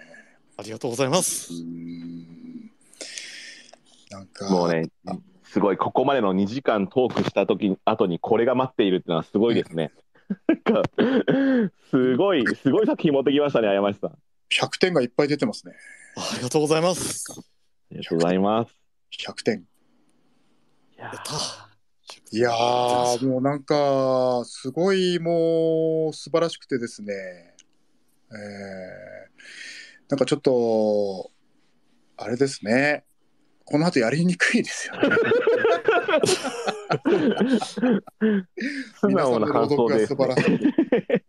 なんかその自分が最後朗読するってこうあんま思ってなかったんで朗読の話いっぱいしちゃって失敗したなって思っ自分がいるっていうことですね。そうですね、まあ、イイベンターとかは結構自分自身は一番最初にやっちゃうってやってこう後で楽しめるようにしとくっていうふうにしたりしますけどまさにそういった感じがありますよね。そうそう。だってもう今2時間半に突入してあの今日60人ぐらいの方がずっとこうね聞いてくださって、はい、これ普通のイベントにこうあのしてみたらあの、えーすごいイベントになってますよね。そうですね。ねありがとうございます。ね、じゃあ私最後に読ませていただきますが、あの、ねえーそれでアゴルさんよろしくお願いします。はい、はいじゃあ緊緊張してまいりましたが、えーあの、えっ、と、今日は、えっ、と、最初ということなので、えー震災から10年がこの2021年、えーそして熊本地震が、えー震災から、えー5年ということで、えーあのお互いですね、私が東日本大震災、そして平川さんが、えー熊本の震災というふうなことを一つテーマとして、えーあのえー朗読というふうなことだったので、私も今日はですね、えー10年前に思いを馳せて、えー朗読させていただきたいと思っています。えっ、と、南三陸の防災庁舎、えーで、え最後まで避難を呼びかけたあ女性と男性がいました。えーその女性は残念ながら波に巻き込まれてしまって、えーそれで、えあの、え帰らぬ人となってしまいました。えその後ですね、私はこれ震災の時に、えーテレビであの拝見したんですけども NHK のニュースで拝見したんですが、えーその最後まで呼びかけた佐藤美希さんの、えーその声、えーと津波の様子を、えー記録映像で、えー残されていて、えーそれをですね、あのこうとても、えー残念なあ場面なんですが、あのご両親がですね、えー記録映像を見てですね、そして、えー最後まで、佐藤美希さんが、えー避難してくださいという、その声を聞いて、えーお母さんがあ涙をこぼされて、えーまだ言っている、まだ言っているというふうに言っていた場面が、えーすごく印象的で、えーそれを、えーえー見た後に、えー原稿用紙の裏側に手書きでこれはあの書きました。で、それをツイートで載せた。えーその日のうちに載せた。ということを、えー昨日のことのように思い出します。えーその後、高台へというね、タイトルにしているんですけども、これはあのツイッターにい上げた詩です。南三陸役場に勤めているある女性は必死になってマイクの前で最後まで避難を呼びかけた。南三陸黒い波があらゆるものを奪っても女性は必死になって呼びかけた。高台へ高台へ。そして女性はそのまま帰らぬ人となった。最後まで最後まで津波を知らせ続けた。女性のご両親は後日にまさに津波が押し寄せてきた時の記録映像を見ていた。波は激しい勢いで今まさに南三陸の町を飲み込もうとしている。高台へ避難してください。高台へ避難してください。美しい凛とした声を聞いてお母さんはポロポロと泣いた。まだ言っている。まだ言っている。さらに黒い波あらゆるものがなだれ込んできた。高台へ避難してください。高台へ避難してください。美しい凛とした声を聞いてお母さんはポロポロと泣いた。まだ言っている。まだ言っているよ。あらゆるものがなだれ込む。黒い津波の映像は私たちに何を学ばせたのか。何を学ばなくてはいけないのか。高台へ避難してください。騒然とした非常な南三陸の町で。美しい凛とした声は何百人もの命を救った。声の明かりを頼って高台へ行こう。高台へ行こう。と。高台へ。そこには緑が群れなす初夏の草原。何も求めない。ただ胸いっぱいに吸うことのできる。空気と風が欲しい。雲の切れ間。高台へ。振り向けば海原が眩しい初夏の太平洋何も求めないただ胸いっぱいに溢れてくる幸せの涙が欲しい雲の切れ間。高台へ、ついその先の濁流の恐怖、震えながら人々は思う。凛とした声明かりがもっと欲しい。もっと心の高台へと誘ってほしい。すべてを飲み込む怒りと悲しみの渦。南三陸。高台へ。木礼。ありがとうございました。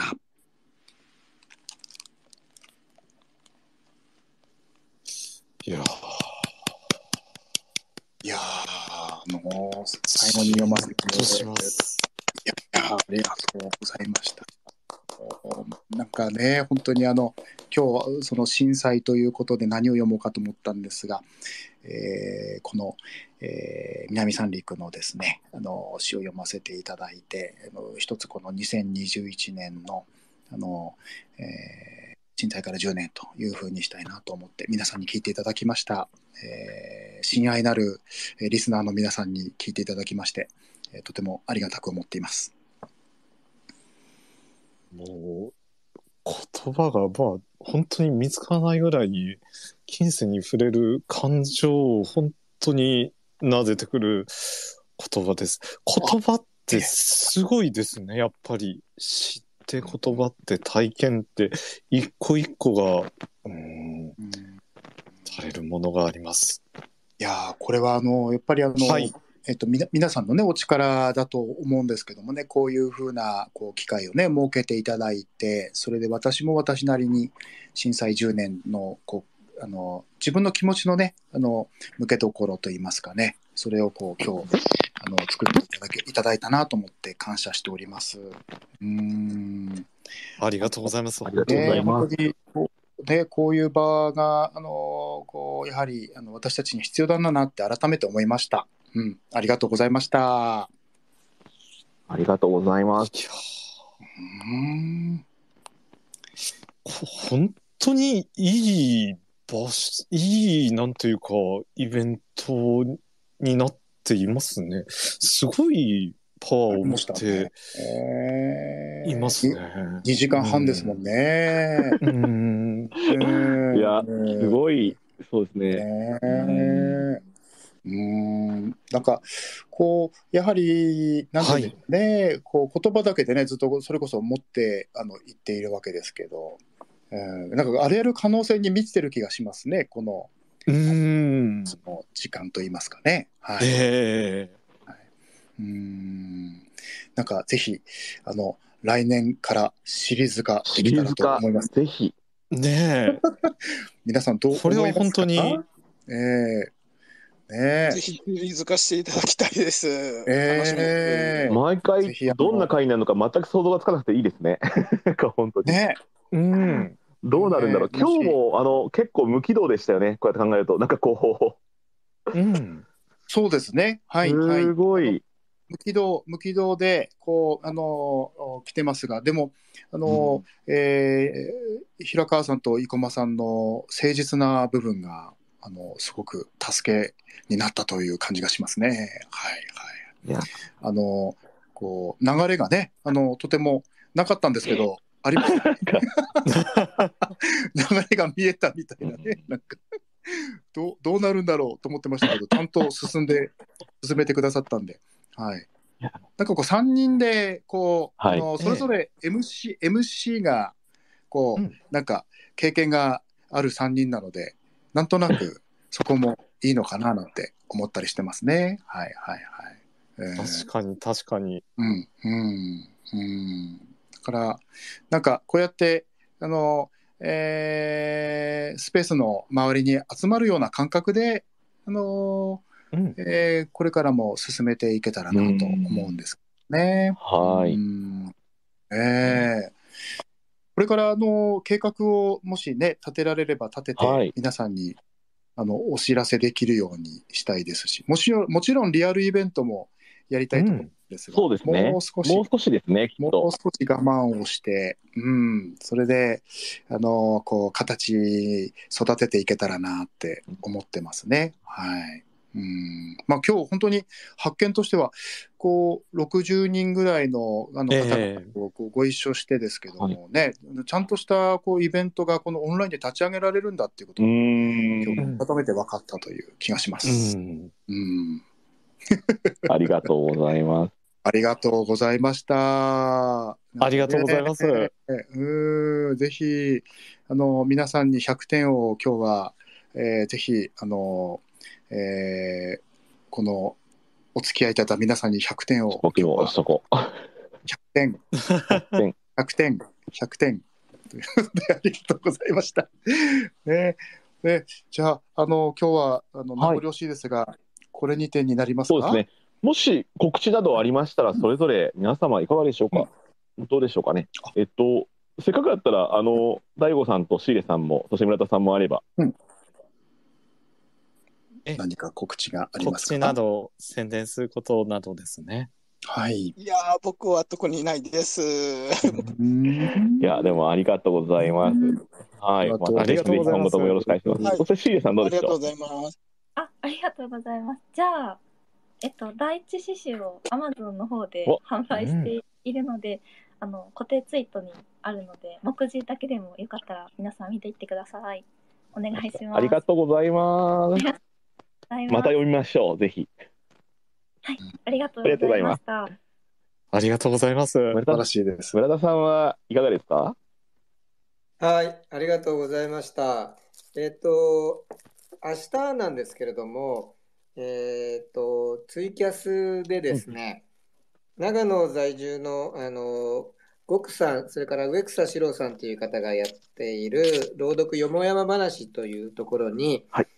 えーポエトリーダイアログという企画で、えーコラボレーションします。私と、それからもう一人、あられ工場さんという、今日もあの、はい参加していただいてますけども、このスペースに参加されてますけども、この2人でやってるポエトリーダイアログという企画と、それからその、えー朗読よもやま話、長野のお二人の、えー企画のコラボえー番組が明日ツイキャスでありますので、それも、それをチェックしていただければと思います。植草史郎さんの、えーツイキャスで聞けますので、よろしくお願いいたします。ありがとうございあます。りがとうございます。はい。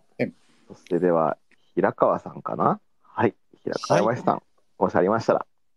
はい、現在あの第3週ハーモールを視聴者さんからはい出しておりますので、よろしければ皆さんよろしくお願いいたします。チェックをよろしくお願いします。よろしくお願いいたします。そして和合さんからももし告知ありましたら。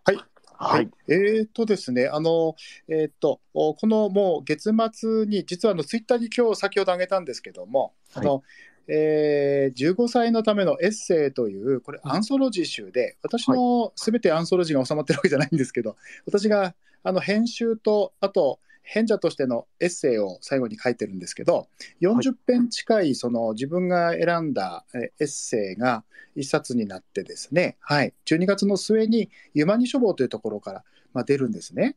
で、あのすごく面白いので、ぜひあの新宿の紀ノ国屋本店で、この15歳のというシリーズを、あのフェアをやるそうで、で15歳の詩というシリーズも実はあるんですけど、これもまたね、はいすごく面白いんですよ。あの古今東西の詩がいっぱい収まっていて、うんあのすごく15歳のというタイトルなんですけど、あの大人の人たちがいっぱい買ってるというですね、あのそういう本なので、あのなるほど古今東西あるんです。で、あのえー、と朗読にもすごくこう向いている詩をいっぱいあの集めてますので、えーあのぜひ手に取っていただきたいなというのと、あと来年ですね、あのはい。えー、とこうまたお知らせしたいなと思ってるんですけど、あのえー、といろいろあったりして、えーまあ、えいろいろあの分かち合ったりしたいんですが、あのぜひですね、こういう場所を、えー積極的に作っていていきたいと思っているので、えー今日あの先ほど見たら65人ということで、70名近くの方来られてますけど、ぜひあの皆さん、柱になっていただいてですね、そうですね。あの、随時、あの、いつも、えーあの参加していただけたら大変嬉しく思いますし、えー逆に、あの、篠つぶてラダーの方にもですね、あの、また作品寄せていただけたら嬉しいなと思いますし、あと、現代美術の、あの、こう、作品を、実は、あの、展覧会に、あの、来年出展する予定なんですね。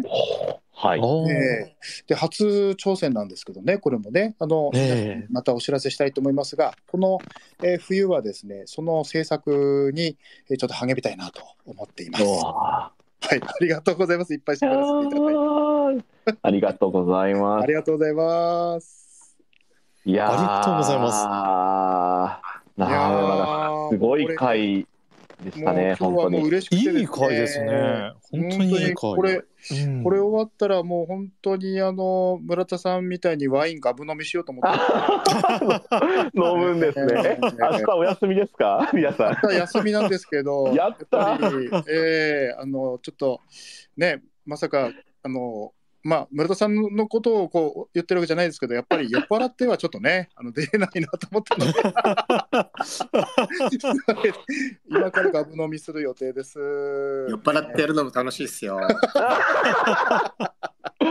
悪い、悪いな。悪いな。不良だな。えーねえでもぜひぜひあの次回もあの、はい計画いたしましょう。ぜひです。ね。はい。はありがとうご。ざいました。ありがというございました。生駒さんと平川さんと皆さんに感謝申し上げます。ありがとうございました。ありがとうございます和合良一さん、ありがとうございます。ありがとうございます。本当にありがとうごめんなさい。僕、一個さ、告知を忘れてた。すいません。めっちゃ大事な告知をしていませんでした。ごめんなさいお願いたしましょ渋谷のポエトリーラジオという、えー渋谷のラジオというですね、えー放送局で、えーラジオ番組をしています。まあ、もっぱらポエトリーリーディングをテーマに扱っているわけですが、今週は、えー宮尾節子さんが、えーゲストで登場されますので、よかったらぜひそちらの方もチェックよろしくお願いします。そして、これぜひ、和合さんもいつか、ぜひぜひ、あそうですね、そうですね。あの、お願いしたいですえっ。とこう全国聞けるんですもんね、今ね。あの私もあの全部聞かせていただきましてね。すごい面白かったです。あの、でも、あんなふざけたことやってるのは、あの、毎回じゃないですからね、本当に。あ 私もね、あのラジオ番組やってるんですね。だから詩人のラジオ。あのアクションポエジーっていう名前なんですけど、えー、あの福島とえっとはい KBS と北海道で放送になってるんです。えー、ちょっと、僕の方は10分番組なんですけどね。あの、はいぜひお二人や皆さんにご登場いただきたいと思ってます。ぜひです。いや、なんか、詩人がラジオってちょっと結構、どういうふうに組み合ってるのかね、なんか他の人も聞きたいなと思って、本当、ぜひ聞かせてください。そうですね。だから、生駒さんと私がこうなんかこうやってるのをこうね、あのつつつながるといいですよね。なんかそうですよね。ええなんか確かに面白いと思いました。はい。はーい。ということで、ありがとうございました。すごい、ありがとうございました。あのなんかこう、無軌道と言いながらもですね、最後こう、やっぱり、なんだろうな、うんあの、たどり着くところにたどり着いたなという気もしていて、ううんん、なんだか全然僕も言葉にならないんですけども、あの、本日は皆様、あえーまあ、改めて、えー本当にありがとうございました。えーまあ、感想などはですね、本当この後も、えー、つぶての学音ということで、ぜひツイートを、えーお待ちしております。ありがとうございます。それではありがとうございましたのつ。ぶてラダーかけるミッドナイトポイツ、えー、つぶての学音アートスペースということで、これにて閉会としたいと思います。ということで、改めて皆さんありがとうございました。ありがとうございました。良いお年をお迎えください。良いお年をお迎えください。いい夢見ろよ。いい年迎えろよ。いい夢見ろよ。それでは、ありがとうございましたスペースの方お会いいたしましょうします。はい、ありがとうございました。ありがとうございます。またお会いいたしましょう。失礼いたします。ありがとうございました。ありがとうございました。ワイン飲みます。